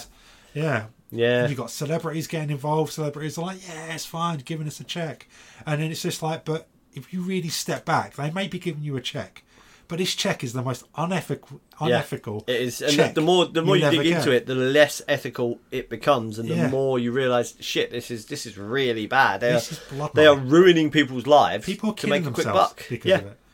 And it's these companies don't care; they just keep rolling. they They just just keep, keep being rolling. like, and they, they put the little things. Um, Oh. was it play play sensible when yeah, it the stops little being fun? yellow stop. banner that says, and it's yeah. like that's not good. That doesn't affect anyone because you've just got look, you can win thousands of pounds, blah blah blah. We'll give you a free bet, and then it's like, oh yeah, but yeah, It's the same as do it anything though. responsibly. They're like, right, we need everyone's kicking off about this at the moment, so we need a response from you. And they're like, they'll get together and they're like, if we put a put a warning on here. we put a warning on there, and then on the app, right, we put a minimum amount to, to bet in a day, and they're like, yeah, yeah, we'll do that. But as the documentary told me, people circumvent the how much you're How the, much the you're allowed limits to- you're yeah, the allowed to limits bet you're every allowed, day yeah. by deleting the app and re-downloading it, re-logging in, and starting again. Do you know what I mean? So it's like we'll do the bare minimums just so it looks like we're doing something. I think they learn from the government. I was gonna say, yeah. I mean, who's running this stuff? Who's running these apps? I don't get me wrong, like racism is rife in football, and I'm all for taking a knee, but it feels a little bit like oh, we're taking a knee before every game now. We're like we're putting out the message that we won't stand for this, and it's like there are a lot of people that are like "Oh, okay, they're taking a knee, they're doing something, and then I'm just sat there watching it like I know taking the knee means that. Some kid somewhere is going to see it and be like, "Daddy, Daddy, Daddy, why are they Yeah. doing this?" And we'll get educated, depending on who their parent Uh, is. who their parent we'll is, get yeah. educated the right One way or the other. or the other, Yeah. on what it is. So it's good. It is good a thing because it keeps it in the general yeah, discussion. keeps the discussion going. it allow, keeps allowing every week for teaching moments, Mm. and that is how we're going to change that. Yeah, All the identity politics, all the sexual um, sexuality things, all the racism things, they're all going to get changed by today's kids growing up into all but it's got to, it's got to be discussed. It's got to be it's got to be there in the public consciousness. But on the other hand, it feels a little bit like "Hmm, we're taking the knee. What more do you want us Once- when to it's when it's done like that, it's it becomes standard. It is done by rote. It ends up being the same as the, the national anthem. Yeah. they sing the national anthem. Half of well, mu- I don't think I've ever seen anyone who knew the- all the words to their do? Oh, national they do anthem. now. They do, but They they, do never now. used to. Back in the day when we watched it, Yeah, they'd all it's- just stand there. Or do- They all sing now. It's all very. but it's, it's, none of them care. No. They're not. They don't really want God to save the Queen because No. most of them don't believe in God, and most of them probably don't believe in the fucking Queen. let's face it. At that moment in time, they're just going for it. mode. They're They're focused going for 100 emotions. percent on Exactly. the It's game something they're you about do to at play. the start of the game. yeah. And if taking the knee is now something you do at the start of the game, it's lost its meaning. It's lost its impact. I'm all for it. I'm all for it for the teacher moments, but at the same time, it, it kind of feels like right. That was a good first step. Where we're going from here. where, we, where do we go from here? But they're like, no, no, that that was it. That No, was it's that what was we're the doing. step. That's all we needed to do. It's gonna no, keep you have doing to it, follow though. on from that. I mean, I do love it when England go and play like in the Eastern European countries because they'll take the knee and the others won't, Yeah, and then they'll get abused for it all the way through the game, and you're like, just Fuck you're off. out in yourself. yeah. You're outing yourself as bad people. For once, Britain comes out on top. It's very yeah. Well, it seems to be our footballers that are doing that for us. Much as much as it Yeah, big up. much as it annoys me, He's but Sir Marcus Rashford now, right? uh, I think so. Yeah. Yeah, I mean, let's face it. It's Ted it the way it is. Since he became a uh, a political kind of child saver, his footballing career's gone a little bit downhill. I, I don't know. I But- didn't know he played football until we hit the headlines for saying, "Stop starving our kids, you pricks." plays for Man United about every other week, Uh, okay. yeah, mostly a sub. But uh, big up Sir Marcus Rashford. You're doing, you're doing the job Doing, the government doing the should be Lord's doing. work. Yeah, doing the, gov- the job the government should. Be Anyway, that's doing. anyway, I really need to pee, so can I pee and then we'll go into trivia? yes. Let's do that. This week we chose. Well, I chose uh, the Jack Black vehicle, School of Rock, Yep, you because did indeed. I'd forgotten it existed until I saw it somewhere the other day. And when, as soon as I mentioned it, Amy was like, "Oh, you should well do School of Rock." I was like, "No, yeah, that is a good film. Let's do School of Rock." It is a good film. I I haven't seen it in since my early twenties because, like, in my defence, when I worked at Virgin, we had a refurb and they put TVs in, and School of Rock played on repeat it did. for months, and it really kind of ruined it for me. Mm. So I had to obviously walk away from it, but I've not seen it for what over fifteen years. So sitting down to watch it, I was just like, oh, I forgot how good this is. I haven't seen it for I really forgot hadn't how seen good it is, for a yeah. few years. It was one of those ones that Amy and I used to watch pr- fairly regular because it was one that she had on like DVD at uni sort of thing, so it would get put on.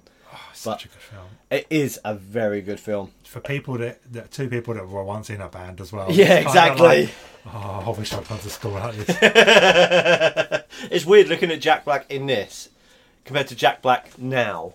I haven't seen Jack Black in a Oh, he long doesn't time. look anything like that. Does he not? No, Does he he's- just look he's- old now. he, yeah, he's old and hairy and like hench. He's like a big Oh, really big. roly guy now. Yeah, Oh, okay. he's still crazy. Yeah. because he was putting out videos during lockdown of him just being mental around his garden and shit, Oh, just okay. like in his boxes and stuff. But yeah, you I should have check to- him out on, on YouTube because he's mental. I have to admit, I'm not the biggest Jack Black fan. I I like actually no, I like Jack Black. Thinking about it, I was about to say yeah, no, I'm not the biggest fan, but I no, like this. I like him when he's in Enemy of the State because he's not. he's not doing He's Jack the Black. least Jack Black Jack Black ever in Enemy of the State. Yeah, But aside from them two, I can't really. ninety percent of the time, Jack Black, uh, Jack Black just plays Jack Black. I can't really think of anything else that I like him in though. Aside from them, I'm trying to think of things he's been in. I know he, he was, was in in Nacho King Libre. Kong. He was in King Oh Kong. yeah, he was that in King Kong, terrible. Kong, wasn't he? Yeah, that was another. That was a serious role for him. Peter Jackson's King Kong. That was Yeah, terrible. Um, I've not seen Nacho Libre, and It's fucking. I awful. literally can't name another thing he's been in. Yeah. I'm just not. I'm not really a Jack Black fan. I don't. After- Yeah, I, I won't go out of the way to watch his stuff, but when I do watch it, I always enjoy it. I'm Apart gonna from Nacho Libre. Jump to one of my notes I've got for later in the episode. Um, where is it? Look at this, this guy. film we aren't would- even on notes yet, and he's This there. film would benefit from Jack Black being 20% less Jack Black. I don't think it would work if he was any less Jack Black. yeah, there's all the there's the bits where he's like ricka ticka ticka ticka ticka and he does it. He goes into like pure Jack Black, and I'm like, It, that's why. That's why I, I stated this is a Jack Black vehicle. Everything else is incidental to Jack Black being Jack Black. You know, he's not even playing a character in Dewey Finn. he's just he's just him. But anyway, I have some trivia. I actually have a Trivia. sensible amount of trivia this week as well. awesome. So it was released the third of October two thousand and three, um, which is I don't know if it's like About- 18 years ago. yeah, it's about the time I thought it was released. But Hmm. then when I sat down and worked out it was eighteen years old, it made me feel old as That fuck. was definitely around the time I was working at Virgin. anyway. Because all of those kids are now grown up, apart from the drummer who's dead. we were still in the band. He's dead, is he? He's dead. Yeah, Freddie? he died in a was it a car accident or something? Oh, poor Yeah, he Freddie. was thirty something. He died. poor Freddie. Yeah. Um, a lot of them have since had mental and drug and alcohol issues. Really? especially the bassist. Uh, when I was researching this yesterday, she she was objectified and sexualized like insane amounts after being in this film. Really? Yeah, and she was basically she had alcohol and drug ad- and self harm addictions uh, from the age of fourteen to twenty four. Um, she now, uh, sorry, I say she, she, they now identify as they them.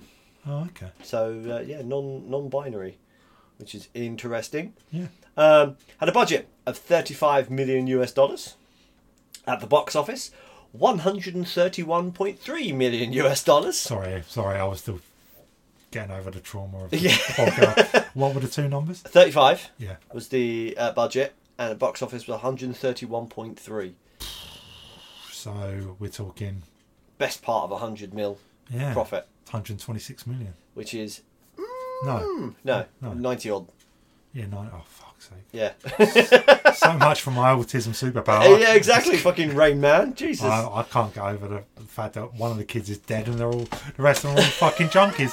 I was only watching it this morning. Like these are the sweetest bunch of Yeah. kids you'd ever meet. yeah a lot of them all uh, went on to have issues and stuff especially the one that played summer because she was iCarly on Disney, Ah. and just like all of the Disney teen stars, Yeah.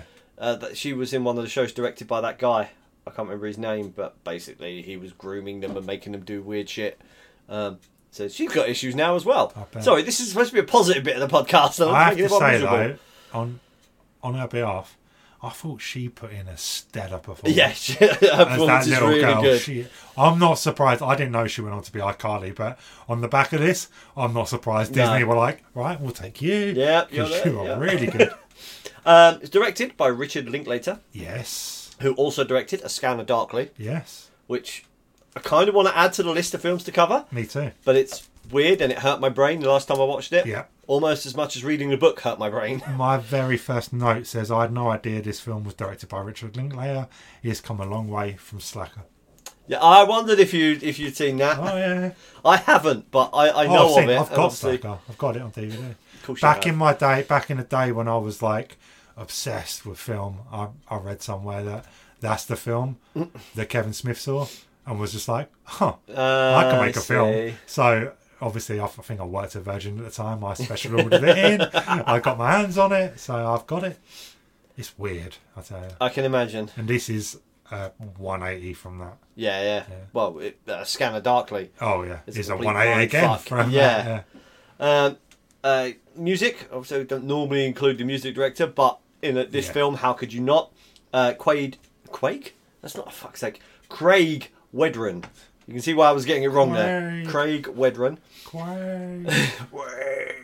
Um, starring Jack Black, Joan Cusack, Mike White, and Sarah Silverman. yes. Um, I know Somebody- she's a dick in this film, but Sa- Sarah Silverman. I, I normally I can't stand her, but bizarrely, even though her character in this She's a film is dickhead. horrid Yeah. and just makes me want to punch her, she isn't. No. Which is because she's normally like twenty percent more obnoxious than the Yeah. character she's portraying, but in this film she isn't. Um, Quite like Sarah Silverman. so, the nicknames for all the kids yes. that uh, Dewey comes up with were all actually suggested. The idea was suggested, and all of the names were thought up by The Jack kids. Black Oh, Jack Black. he came up with them as he was as they were basically As filming doing it. the He was scene. yeah. oh, okay. He came up with them on the fly. Uh, I did. I did wonder what is it he calls the pace player when he's got them all lined up and he's handing uh, out the Posh job. Spice. Yeah, I was, I was Yeah. just like, I wonder, who ca- like, where did that come from? Like, Yeah. what sh I know she's got dark hair, but that's about Posh Spice didn't play bass. Like, she was about ten years before this film. Where did this come from? Yeah. but I'm guessing if he's making them up, Yeah, on he was making them up on the ad fly. libbing, yeah, well, yeah, it makes more sense. Again, Jack Black being Jack Black. yeah, Um, by the end of this, guys, you're all going to be thoroughly sick of hearing the name Jack Black. Black, yeah. Um, the idea for the movie came when writer Mike White moved into an apartment next door to Jack Black. Oh, White would often find Jack Black running naked through the halls or blasting much of the music featured in the movie at full volume. Uh, Mike White is actually not a huge fan of classic rock. The basis of the movie is actually used so that Jack Black could perform his own favourite music, yeah. which, yeah, kind of comes across. Okay, I obviously I don't do all the research and stuff for it, but I assume this was a guy that was just like Writing like, it as like an ode to- a screenwriter Yeah. that was like, I love because I know a lot of writers will be like, I'm writing today, I'm listening to this album, or Yeah. I put music on in the background, and a lot of people are like, yeah, a lot of it comes from the songs. I get ideas from the songs, and then I you know, repurpose them. So I assumed he was just like a massive rock fan, No. or a, or a kind of musician come screenwriter that wrote this film. But it turns out he's not. He just he wrote something He specifically. just wrote it for Jack specifically Black. for, yeah. Oh, okay. Um, all the kids actually play their own instruments, and the backup singers are real vocalists. Uh, Jack Black also played guitar in the movie, for example, when he is teaching Smoke on the Water, Iron Man, and other songs to Zach, Yeah. but he didn't do the guitar solos because he's not actually Not really that so. good. No, Um, the other guy, Kyle Glass. Yeah. in Tenacious D he plays all the he solos. plays all the, the crazy solos. Uh, the kids playing all of their own instruments was one of the conditions director Richard Linklater specified for him agreeing to direct, because initially he turned it down. I am just going to jump to another note. I'm going to have no notes left soon, but it says, I know they've just come back from music class, but the speed that these kids pick up their new instruments is amazing. Yeah. And it's because they're already know. they, how to they play, right? yeah they, they already knew apparently uh, what's her name who plays the bass Yeah.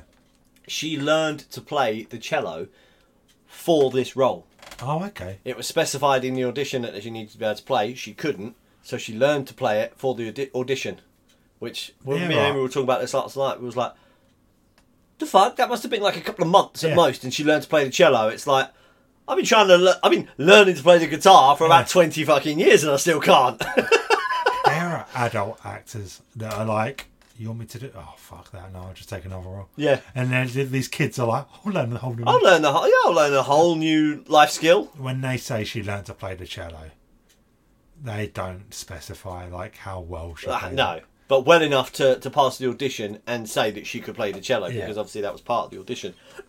Oh, pardon me. So was she originally meant to be a cello player, or is it because it would make more sense that she could play the bass? It would, but I'm assuming you can play one, you can play the other. It's just cello.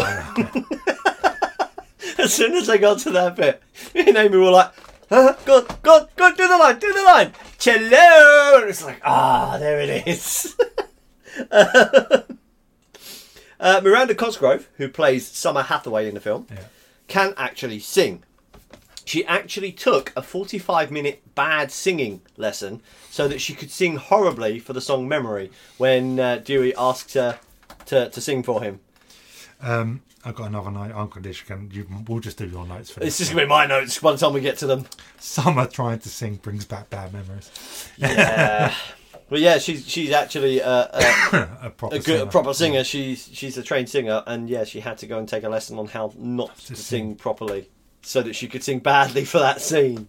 Um, Ned Schneebly is actually played by the film's screenwriter Mike White. Ah, oh, okay. Yep, he wrote it. Um, Led Zeppelin, notoriously hesitant to allow their music to be used in Anyway, Oh, yeah. yeah, for anything commercial. Uh, knowing this, Richard Linklater filmed a plea by actor Jack Black in front of a thousand screaming fans, imploring the band to let the production use Immigrant Song in the movie. The plea worked, and the filmed request is actually included on the Blu ray extras. Oh, awesome. Yeah, they liked it so much, they were like, yeah, okay, you can use it. it. That's immigrant song, right? yes, Yeah. Ah! which is actually quite a good song. That is- I have to admit that, like, I know Zeppelin are like rock gods or whatever you want Yeah. to call them. I've never been. I was. I never hundred percent bought in, but "Immigrant Song" is a really good song. Immigrant Song is a good song. There's a couple. They, they they basically picked the cream of the crop for Oh, this for this absolutely. film Yeah, because yeah, there's a yeah. couple in here that I don't like the bands. I don't Yeah. like their back catalogues, but there's songs in here by them that I do like. Uh, like the one they play at the end. Uh, it's a long way to the top. yeah. Um, I actually downloaded that after watching the film. Um, during the course of the From movie, iTunes, right? what? From iTunes. Oh, d- d- yeah, you paid the ninety-nine pay for it. yeah. yeah, I don't use iTunes because I'm not I'm not a sheeple. Uh, I Alright. got it from Amazon. Okay, cool. because I, Bezos, Daddy Bezos. I want to go in his big dick rocket next time. Notice me, senpai. Stop my line. Notice me, space senpai. Um, during the course of the movie, and I, I meant to look out for this in the film, and I didn't. Uh, during the course of the movie, Jack Black switches the parting in his hair from left to right, depending on whether he is being Dewey Finn or Ned Schneebly. Yeah, yeah. Yeah, I meant to look for this, but I, I didn't because I was just enjoying watching the film Yeah. too much. I don't know how anyone could do that. Like my, I can do it with Cody, I have a obviously I have obviously, a yes. part in, but I couldn't. If I, did I that, can do it with just- Cody's. it wouldn't sit. I can part his hair yeah. either way. It doesn't matter. doesn't really matter. I can do it. Do a centre part. I can do it either side. It's his hair is just like yeah, whatever, whatever, bro. Some Right. people's heads are just like that. my head's been trained over just like go- 20 yeah. years to part on one side. Um, when Ned asks Dewey to sell one of his guitars to pay rent, Dewey responds with, Would you ask Picasso to sell one of his guitars? And so Silverman's character calls him an idiot. Guitars, however, are a prominent subject in many of Picasso's Yeah. paintings because he owned several. Yeah. Originally, I, I was just like, but he's like, he goes on to teach rock history. He goes on to teach all this stuff. Surely you would know Picasso. And that is the one thing I looked up. Yeah. I was like, Picasso could. Oh, oh, Oh, yeah. that is very clever. clever. It's writing. very sneaky, isn't it? Because most people are just like, "Oh, Dewey, you are an idiot," Yeah. and then there's us people going, "Ha, peasants." I googled it. I googled it. Um, the title font, seen on posters, cover art, and all that, uh, is famously used by Rolling Stone magazine. Ah, The magazine is credited in the small print as the copyright holder of that font. go on, do it. I know you want to do it. What? I I don't know what you mean. Oh, hang on a minute. Got a phone call. Hello, William Miller, Ben Fong Torres, Rolling Stone magazine. Wild. There we go. There we go. Um, in Spain, Jack Black's character was dubbed by singer actor Danny Martin. Martin had no dubbing experience, but was chosen because at the time of the movie, his rock band El Canto de Loco uh, were big in Spain. This dubbing is considered one of the worst dubbings ever made in Spain on account of Martin's casting choice and awful performance. Oh. I haven't watched it yet, but um, it's on Google. There are Yeah. clips of it on Google, Oh, okay. and I am going to watch it because, well, the fact that it was highlighted in the trivia notes. How do you feel about like these days? There's dubbing seems to be a major thing. Like, I watched Squid Game dubbed, and I watched a few other programs Peasant. dubbed. I, d- I can't be dealing with fucking Of course you can't, peasant. I can read subtitles if it's a film like it's just in subtitles. Like when I watch City of God, I will watch, watch it subtitled because there is no dub Yeah. version. But there's a new thing now where they're trying to dub people rather than do that. I watched Squid Game dubbed, but the weirdest part I couldn't get my head around was Squid Game is like obviously set in Korea. Hmm. It's Korea, right? Yeah, Korea. So everyone's Asian. Yeah, the people dubbing them aren't American Asian, aren't like American English speaking Asians Hmm. who have the tone and like the slight accent Yeah. that make it work. They're just the most white bread. Yeah, they get Caucasian yeah. voice actors to do it. Why? I Yeah. can't get my head around it. I I don't like um, dubs anyway. Dubs. Okay. I, I very rarely watch them. I watch these days. I watch most things with subtitles Yeah, oh, there's a new thing. because my now. house is never is not normally quiet enough for Seen me a to. lot of people talk about. Oh, we watch everything with subtitles now. Yeah. Uh, it's my house is, is rarely quiet enough for me to sit there and Yeah. actually be able to hear every word being said on screen. So I usually and I watch a lot of anime, and most Oh, yeah, I of the suppose, dubs for anime terrible. and foreign films are just awful. So uh, I was actually talking about this with someone the other day, and I started watching the original Dragon Ball series, Oh, okay. and it's like 180 episodes or something, and at about I, I've only got to 130, I think. Only. Um, but I watched like the first hundred or so, um, uh, subtitled with the original Japanese audio on it. Um, and then uh, the source that I was watching, it was really annoying, and I couldn't watch it on the TV downstairs. So I watched them from another source, and they were subbed. Oh my god! I had to stop. I got five episodes in, and I was like, I can't watch this Oh, okay. because the sub uh, the, uh, the the dubs on it were so so awful. Yeah. I was just like, nope, nope, can't do it. And Not only did it ruin the characters because it sounded nothing like Yeah. the characters that I associated them with, it was just dreadful. And I've noticed that so often that the subs are just uh, the dub is just so bad that yeah. I had a couple can't of do it. moments during Squid Game where I was just like, oh my god, this is terrible. Yeah, But I just pushed forward. I just, I was like, I need to get to the end of this. People want to talk about how it work. I need to know what's going on. doing your research for work. Um, convicted murderer John. You can probably pronounce this better than me because you probably know who he is. John John Giuca, Giuca, G I U C A.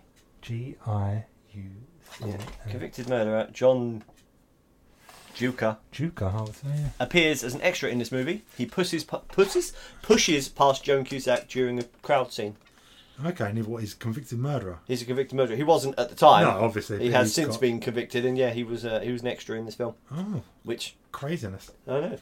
Um, the riff, oh, the riff, fuck's that, I cannot talk today. Yeah, me both. The riff from the Darkness song Black Shuck is used in the movie, I didn't know. but on the soundtrack, the song Growing on Me appears. Because that was a single, right? Uh, no, this is because the song Black Shuck contains the line Black Shuck, that dog don't give a fuck repeatedly in the Oh, chorus. So obviously they couldn't put that on this PG rated film without editing it out. How do you feel about a band as bad as The Darkness doing a song about something you love as much as Black Shark? They can do whatever they want, mate.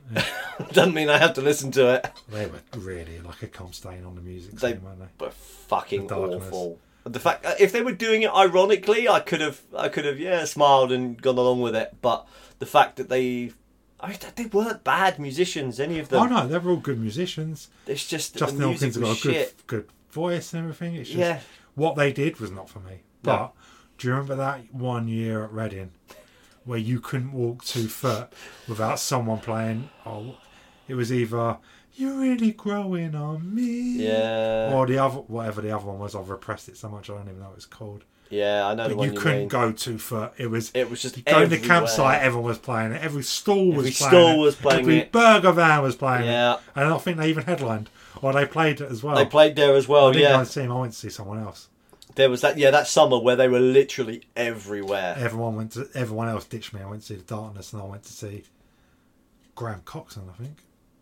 Yeah, I went to see Graham Coxon Oh, so we purely probably because went of to freaking out. we probably went to see Graham Coxon Yeah. together. While everyone else went. To Everyone see else went to the darkness. Oh, I've never liked the darkness. Stand by my choice. Yeah. Graham Coxon's far better than the Darkness. Yeah, even though he didn't play the one song I wanted to hear. No. Bell end. Um, when the class are at the audition for Battle of the Bands contest, Yeah. Summer and Dewey are talking to the director when he's trying to convince him to let him play, and the director, another load of bills fall. Uh, in this scene, when Jack Black's character gets frustrated, he throws a chair. Yeah. As revealed on the Blu-ray commentary, this wasn't part of the screenplay and hadn't been decided that it was going to happen. Um, he just ad-libbed it. Uh, so obviously Miranda Cosgrove didn't know that was going to happen, and her react, her jump, like Yeah. panicked reaction, is a genuine reaction because nobody knew he was going to do that. I was- the more we do this and the more you do trivia and you reveal things from behind the scenes, the more I'm starting to realise that a lot of the best parts of films are ad libbed Ad-libbed. or not just ad lib, but there's no one's expecting it. So Yeah. you get You get a The- genuine yeah. Uh, reaction from the other people around it. Yeah, because even the totally people making it are unexpected. probably like, right, let's do it again. Please don't do the chair. Don't do that again. And then they sit in the editing room and they're like, oh, but did you see her? Did you reaction?" see that? Right, That's yeah, we'll, gotta keep, go we'll in. use that Yeah. one. Um, the character of Dewey, as we said earlier, was written specifically for Yeah. Jack Black.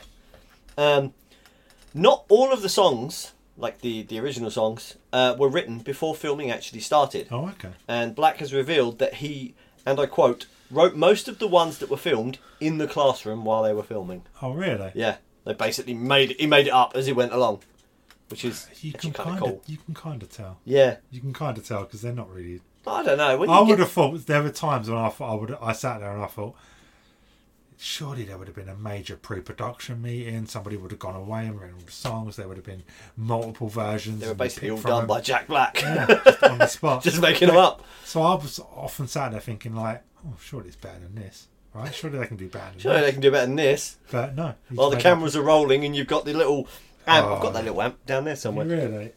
Yeah. Uh, it's in. Yeah, I Yeah. can see it. yeah, Got one of those little amps down there. Can't remember whose it is. It's not mine. Might be Richie's. I'd say it's Dow or Richie. Yeah, one of Either the two. Richie brought him around to play bass or Dow brought him around. Yeah, someone brought it around, but it's been in my house so long now you ain't getting it back. I um, I often I looked at them when they were all um, strapped on, them and I was like, so there's a keyboard, a drum kit, a bass player who says I've got a proper bass amp because she hasn't got something strapped, Strapped on, on her hip. a vocalist and backing vocalist. And that little tiny, like, 10 watt amp We're there. expected to believe that they would be heard Yeah. over all of that. No, I mean, don't get me wrong. They're loud, but they've got They're not no loud, they've but- got no penetrating Yeah. power when there's other stuff going on. Um, the scene where Rosalie Mullins, uh, played obviously by Joan Cusack, calls herself a bitch while in the car with Dewey, originally had a makeout session following that, oh okay, but that part was cut from the film. Uh, Black stated the cut was because that kiss would have, and I quote, just sort of hung there the rest of the movie. It Yeah. wouldn't really have made sense. You can kind of, knowing that, you can kind of see where they set up that tension between the two of them. yeah. But I'm really glad they cut it because that just would have been weird. I think it would have been detrimental. I mean, there's already an argument to be made that Dewey is the most despicable human being on the planet, right? He, Yes. He You could make that argument. pretends he's a substitute te- teacher when he's not. He gives them recess until we realize, like, just non-stop recess. Like, doesn't teach him a thing until we finds out that some of them can play instruments. Yep. Then he uses them. He does all this while fucking her over, takes her out, gets her drunk to get her to admit to something. Anyway, long story short, he gets to the end of the film and he's despicable. But if he's made like it's one thing, you can kind of justify like he really wants this Yeah. he's putting out all the stops to do what he wants. But if you cross the line and then have him make out with the principal, Yeah. then you're getting into territory where Yeah. he really is this. He really is on a. because Yeah. he's re- he's not just telling her things; he's proper. He's playing properly with her taking feelings advantage of her, to yeah. manipulate her. So I can see that. I mean, hell, maybe that maybe they did hook up. Who knows? Maybe they're a couple. I like to think she hooked up with Spider. I like, I like to think Spider took her home and and and um, what's what's that thing you always say whenever you see something and you're like, oh, that's woken her. He's- I I hope that hasn't woken some, Yeah. I hope that hasn't woken anything in me. He takes her home and wakes up the sexual Wakes side up the of, sexual tiger inside yeah, her. of the repressed principle. I love it. He's just like, oh, you're hot, and she's like, pardon, what, what, you want? Warm. I love that scene. Black jokingly complained this was his most demanding role since he acted, played music, and worked with kids. Um, but it turns out Black didn't just film his scenes and leave sets. He actually hung around to play games and talk with the kids in between. So basically, whenever Oh, they were I bet, filming yeah. stuff, even if he wasn't needed, he was basically there to entertain the kids. pretty much. I, I like that. I like that about him because there's a lot of people that would have just been like, "All right, just So I've tell done my me, bits. I'm off. just tell me when I got to turn up. I'll Yeah. be there and I'll do it." But oh, fucking kids, that would be me. I'd be like, "Give me exact times that I need to leave my trailer and be on set." The rest More of the than- time, yeah. not interested. More than two minutes around all them kids, I'm gonna lose my fucking temper. Um, and the film received its PG-13 rating because there's one reference to drugs. Oh, okay. Yeah, I mean it's a PG in the UK, but She, um, Summer says slut. The Yeah. principal mouths the word bitch Yeah. instead of actually saying it. So, I but they don't- were they were fine with that. Apparently, When's it was the, the drug reference? I think uh, Dewey says about oh, when he's talking about what what is the point of music or something. One of them says getting high or something like that. oh, scoring chicks, and he's like, no, no, no, no, and it's like getting loaded. No, no, no, no. no. Yeah, I think it's, it's Sticking in it one to of the- those sorts of bits when he mentions it. Oh, okay. Um, yeah, and that's basically that got it its PG thirteen rating. It's Ah. like, couldn't you have just cut that reference or Yeah. replaced it with something else? But I no, mean, apparently not. PG thirteen. Everyone that's good that. Everyone that would enjoy the film will see it. Anyone younger than thirteen is probably going to be like, oh, where's I mean, the cartoons? Cody watched like three quarters of this film, so but he's seen a lot worse. He's not. A, he's not a normal child. He's I'm not, not a normal saying that there's child. anything bad about it. I'm just saying, would they be interested in something that's quite, a, to a degree, quite a grown up film Yeah. about someone kind of finding their place in the world? right? Yeah, probably not. Yeah. They'd be more interested in the ridiculous jokes and Jack Black scatting music on his guitar. Fucking Jack Black. I don't remember anyone doing that. Um, The principal does it. It's a cutscene. it's a cut scene. Bow chicka ding dong. Uh, do you think she keeps her glasses on? Hopefully, Ah, weird. Oh, I feel soiled. just glasses and cardigan. Just And go, just the cardigan. then na- naked except for that. Naked except for the cardigan and the and the glasses. Fucking have a fun night. All right, right. Focus, focus. We're not banging Joan Cusack. If you got a body count, no, no. because there is no body count. Nobody and nothing dies in this film. I don't know. At one point, Jack Black's hopes and dreams die. But they don't really, because they come back. Yeah. So it doesn't count. They're not dead. Ooh, need not my drink over. Um, right. Well, uh, onto the, So- the notes. Vampires never really died because then they come back to life. Shut up. Only if they come back to life. If they actually die, then they die. So zombies never really die because they, Well, they come do back because to they life. die if you shoot them in the head. So his dreams did die, and then he just But they found new didn't. He dreams. just thought they they died. just They didn't readjusted. die. He just gave up on them. he just readjusted his dreams. He just gave up on them Refined because them, changed because them a little bit. shut up. My God, why are you like this? Content. Content, oh, content, mm, fucking. Anyway, linear note time. Can't we just do that? Can't we just do this later? You know how he gets in the morning. I'm sure this has been said about me multiple times.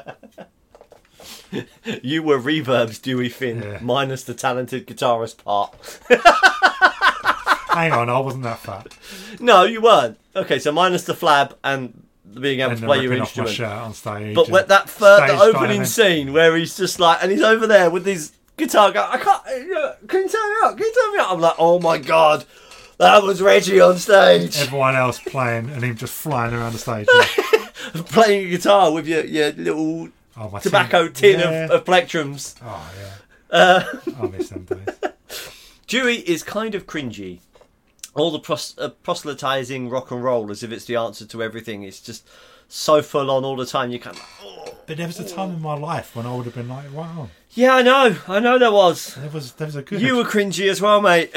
It was a good what 12 13 year period where i was basically watch doing like rock and roll like i was obsessed like this is one of the things that i think i took from it straight away was just like i would love to go to a school where they taught rock history and rock 101 and because that like that even to even today like i might not even like the band but i can sit and watch a documentary about Yeah. a band because i'm just so fascinated in the history and how it all started and then and i guess at the end and they start playing songs and i'm like okay fast forward Right, had enough of that. oh, hello, this is Ned Schneebly. and on the subtitles it says, um, it's got the, what he says, and it says, impersonates Ned Schneebly. And I'm like, that sounds nothing like Ned. Because in the subtitles they spell Schneebly. Schneebly, yes. Uh, S C H N E E B L Y. Schneebly. Schneebly. Oh, okay. which always reminds me of the ghasts from Minecraft because when they're just drifting around, they, they make weird noises. And Amy and I translated one of them because it sounds like they're saying "schnee bloop, schnee bloop." Well, this never happened for me. To me, sorry. I still feel so sorry for Dewey when they kick him out of the pound. I, I feel so bad when he turns up and Spider's there and he's like, "Who's this guy?" Anyway, right? And they're Uh, like, yeah. "No, you're out." And he- he's there like, "You're a good musician. It's just 20 minute guitar solos and stage It's, it's dive." the rest of it. It's just too much. I love. I felt so bad for him, but then there's that bit right at the end where he's like, he, he's like, I'm gonna. He's like everybody that gets turned down on X Yeah. Factor. They come back and they do their little two minute interview where they're like, "I'm not giving up. I'm still gonna make it. I'll tell that Louis will. That Louis and that Simon. their smiles will be gone in ten years when I'm super famous, and then you never. hear You anything. never hear of them again. But the icing on the cake is when he does the karate kick into the. symbol. yeah, into the symbol, and he just like looks at Yeah. them all like, Ugh. just that was one that there's a couple of Jack Black moments in this that I really appreciate, and that is one of them. yeah. Oh right, Jewish jeans are so baggy. They're just like tubes that start at his crotch and just go down. There's there's no tailoring or They anything. are It's like so early two thousands. there's one bit where he's um in the classroom. Oh yeah, and he's where he's got the- doing his weird like- little dance thing, and it's like I was just captivated by the, the legs of his trousers because it's like they're like wacky waving tube inflatable arm man. Have you ever seen that meme? And it's like three kids from the early like two thousand and one. Dressed like like the Grebos, and it just says waiting for mum to pick us up at the mall or something. Yeah. and they're all like Slipknot t-shirts and their giant They're jeans. massive That was jeans. the first thing I thought when I seen him walking around with them huge jeans on. And I looked down at my jeans and I'm like, I'm so glad. I'm so yeah, glad. no, Skinny we're, jeans. we're wearing our jeans that we have to peel off because even though we're like basically both in our forties, we're still wearing skinny jeans. Oh, we're skinny jeans till I die. Um, right. So this isn't a. This is a bit of a weird note, but I thought I'd put it. In I mean, we anyway. expect nothing less from you at this point. I love their apartment with all the exposed brickwork. I Wow. clearly been wa- watched. too That's the much. most middle-aged thing you've ever said. I, li- I like a bit of exposed brickwork. I'm sorry. I don't. Have you seen our fucking fireplace? It's ghastly. No, I like just a wall. Just, You a, have, sing- like- just a single wall. just like a feature wall in the back with just exposed brickwork. Oh, I love it. what was my note on on their apartment? How yeah? How does a temp teacher, an out of work musician? Well, actually, it's not even him. It's a temp teacher and a PA afford that apartment. Movie, movie magic. Movie magic. I was looking at it and I was like, "There's no fucking way they can afford that." I, I often look at people in films and I'm like, there's no way you're living There's there. no way you're driving doing that." wearing them clothes, just all together, and then you you're what you're out of work, are you? Okay. yeah. And you're still managing to. Yeah, no, that doesn't happen. I, I have to just say it again. I love the exposed brickwork. Okay. There we go. Um, Nerd for exposed brickwork. I know the principal's pain when she offers the girl a hug and she screams. Would you like a hug? That's just like me offering hugs because I, I'm angry and shouty because I don't like hugs. So if someone wants hugs, I'm fine. I'll give you a hug. It's just me every time I I'll can't be hug anyone. good. I swear. You're an IT tech, Rooney. Sorry. You're not an IT tech, Rooney. You're the cross dressing, blood sucking, incubus podcast host of Touching. Cross-dressing, blood-sucking incubus. Maybe that's what our band's always lacked. Yeah. I knew that that couldn't go unmentioned. I just, and the picture, I was just like, oh, God, I was like, God, that's like me. That was like me, fucking New Year's Eve Yeah. without face without face paint. I was like, if you caught me on the right day in my early 20s, I'd join that band. Yeah, Yeah. yeah. I, I, I'd probably join it now. One of them days that I was just blaring Marilyn Manson, I would have joined that band, yeah.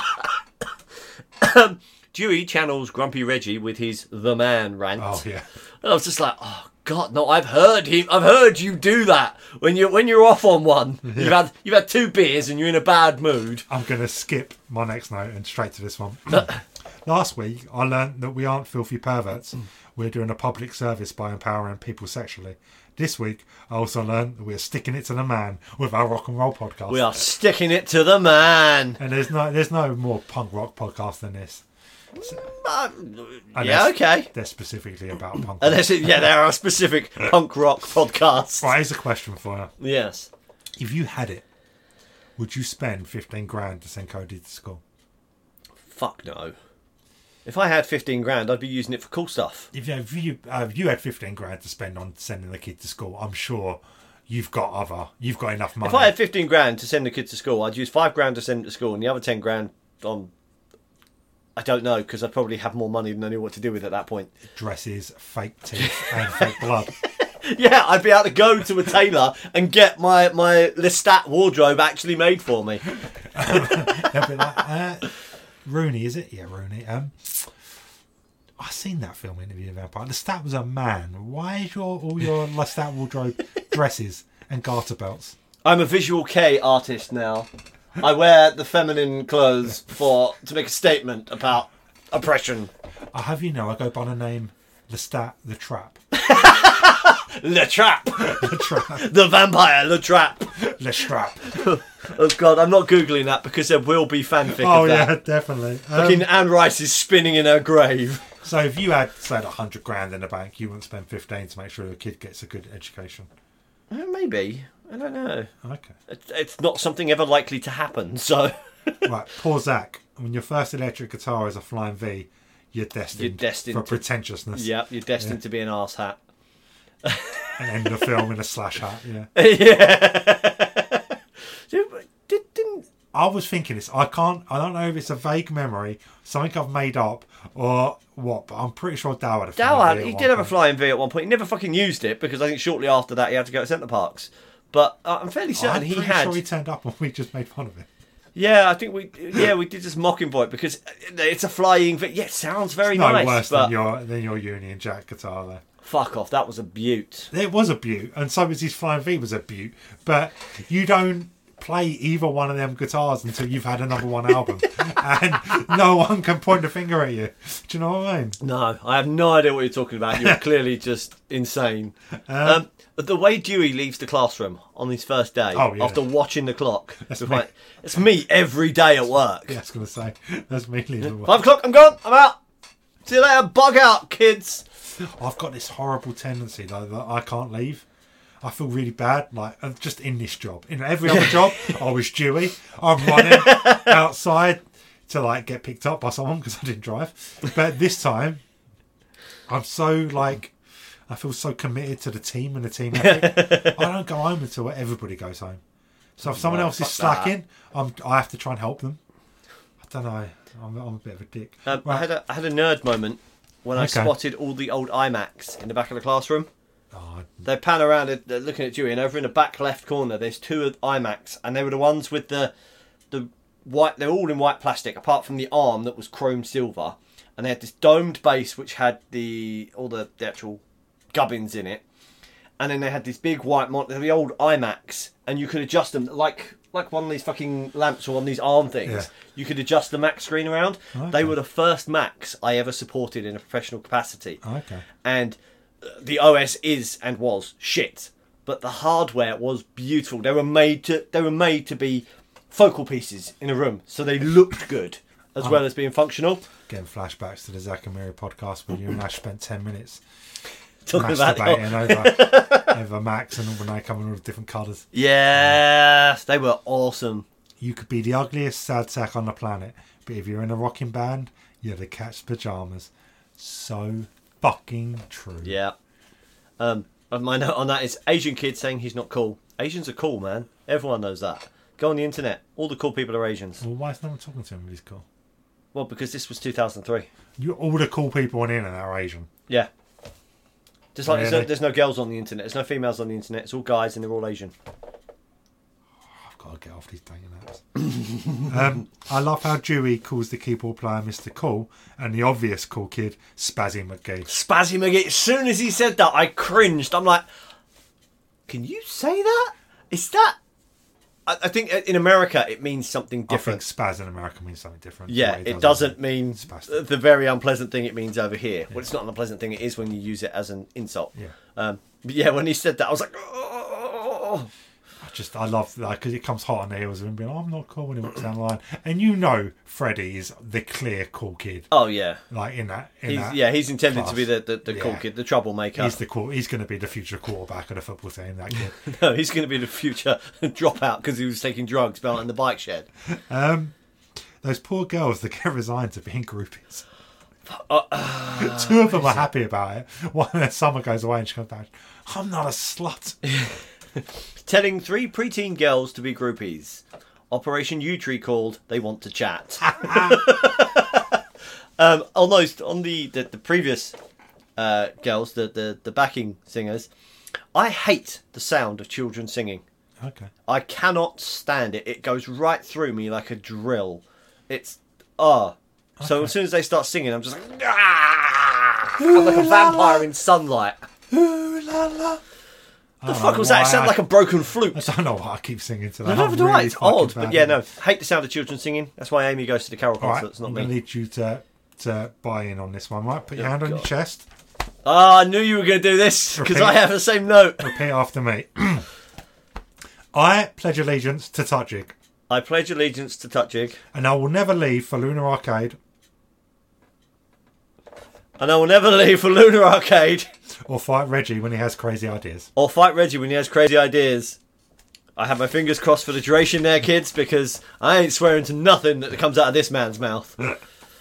um, I did say maybe we should have a, tut- a pla- pl- pledge for Tutjig.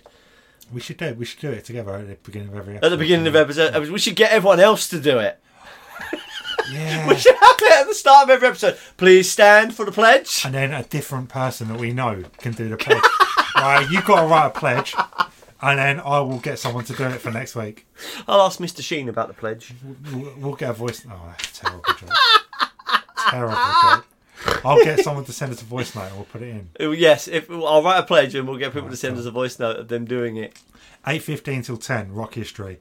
Ten to eleven, rock appreciation and theory. Then band practice for the rest of the day. If school was really like this, I would have fucking loved it. Yeah, wouldn't have been much use for like the real world. Although to be fair, a lot of what we did at school wasn't useful in the real world. I've never once had to use Pythagoras' theorem outside of the classroom. I've not used science. I've not used religious education. I used religious education. It gave me a basis for why I hate religion. But um, and that wasn't because of our teacher, because he I liked him. What was his name? Oh, I know you. Weird one with the ears pinned back. Mister. Oh, I want to say Mr. Mackey, but that's from South Park. I know, I know who I mean.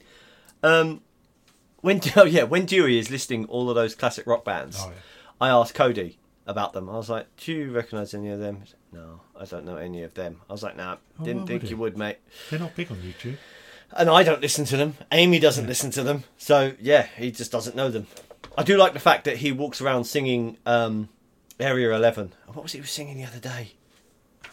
Something I was. He came walking into the room and he was he was humming something, and I was like, "Oh my god!" I was like, "You knew that?" And I put stuff on in the car that I didn't realise he Yeah. knows, and he'll be singing along in the back seat, and I'm like, "Oh god!" Warms the cockles of my heart. Maybe not a 10, but by the age of about 13, 14, I would have known every band on that list and probably a lot more I obscure. probably ones. wouldn't. I would have known them. because my parents didn't listen. My dad was into basically just purely soul music, Yeah, my dad was soul Motown. and my mum listened to Cliff Richard. My mum, my mum was into like David Bowie and Rod Stewart, but Uh, I no, I would have. That didn't come from my parents. I I I, That was learned- me. I didn't learn about those bands until I was in my twenties. Yeah, that was me. That was me doing the research and going because I was obsessed I wasn't. at that age. I was obsessed with music. I was And then obsessed with being a sci-fi nerd. Once Nirvana, Much has and- Uh, changed.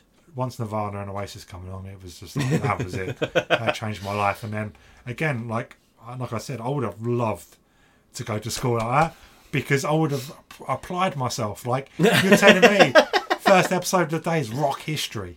I get to learn about another rock star every day. Every day. Fuck me, that would have been the best life ever. I'd be dead now because you know. yeah. I would have, I would have got a serious heroin addiction, Obviously, shot my face yeah. off. But um, Dewey's song about the legend of the rent sounds so much like a Tenacious D song. It.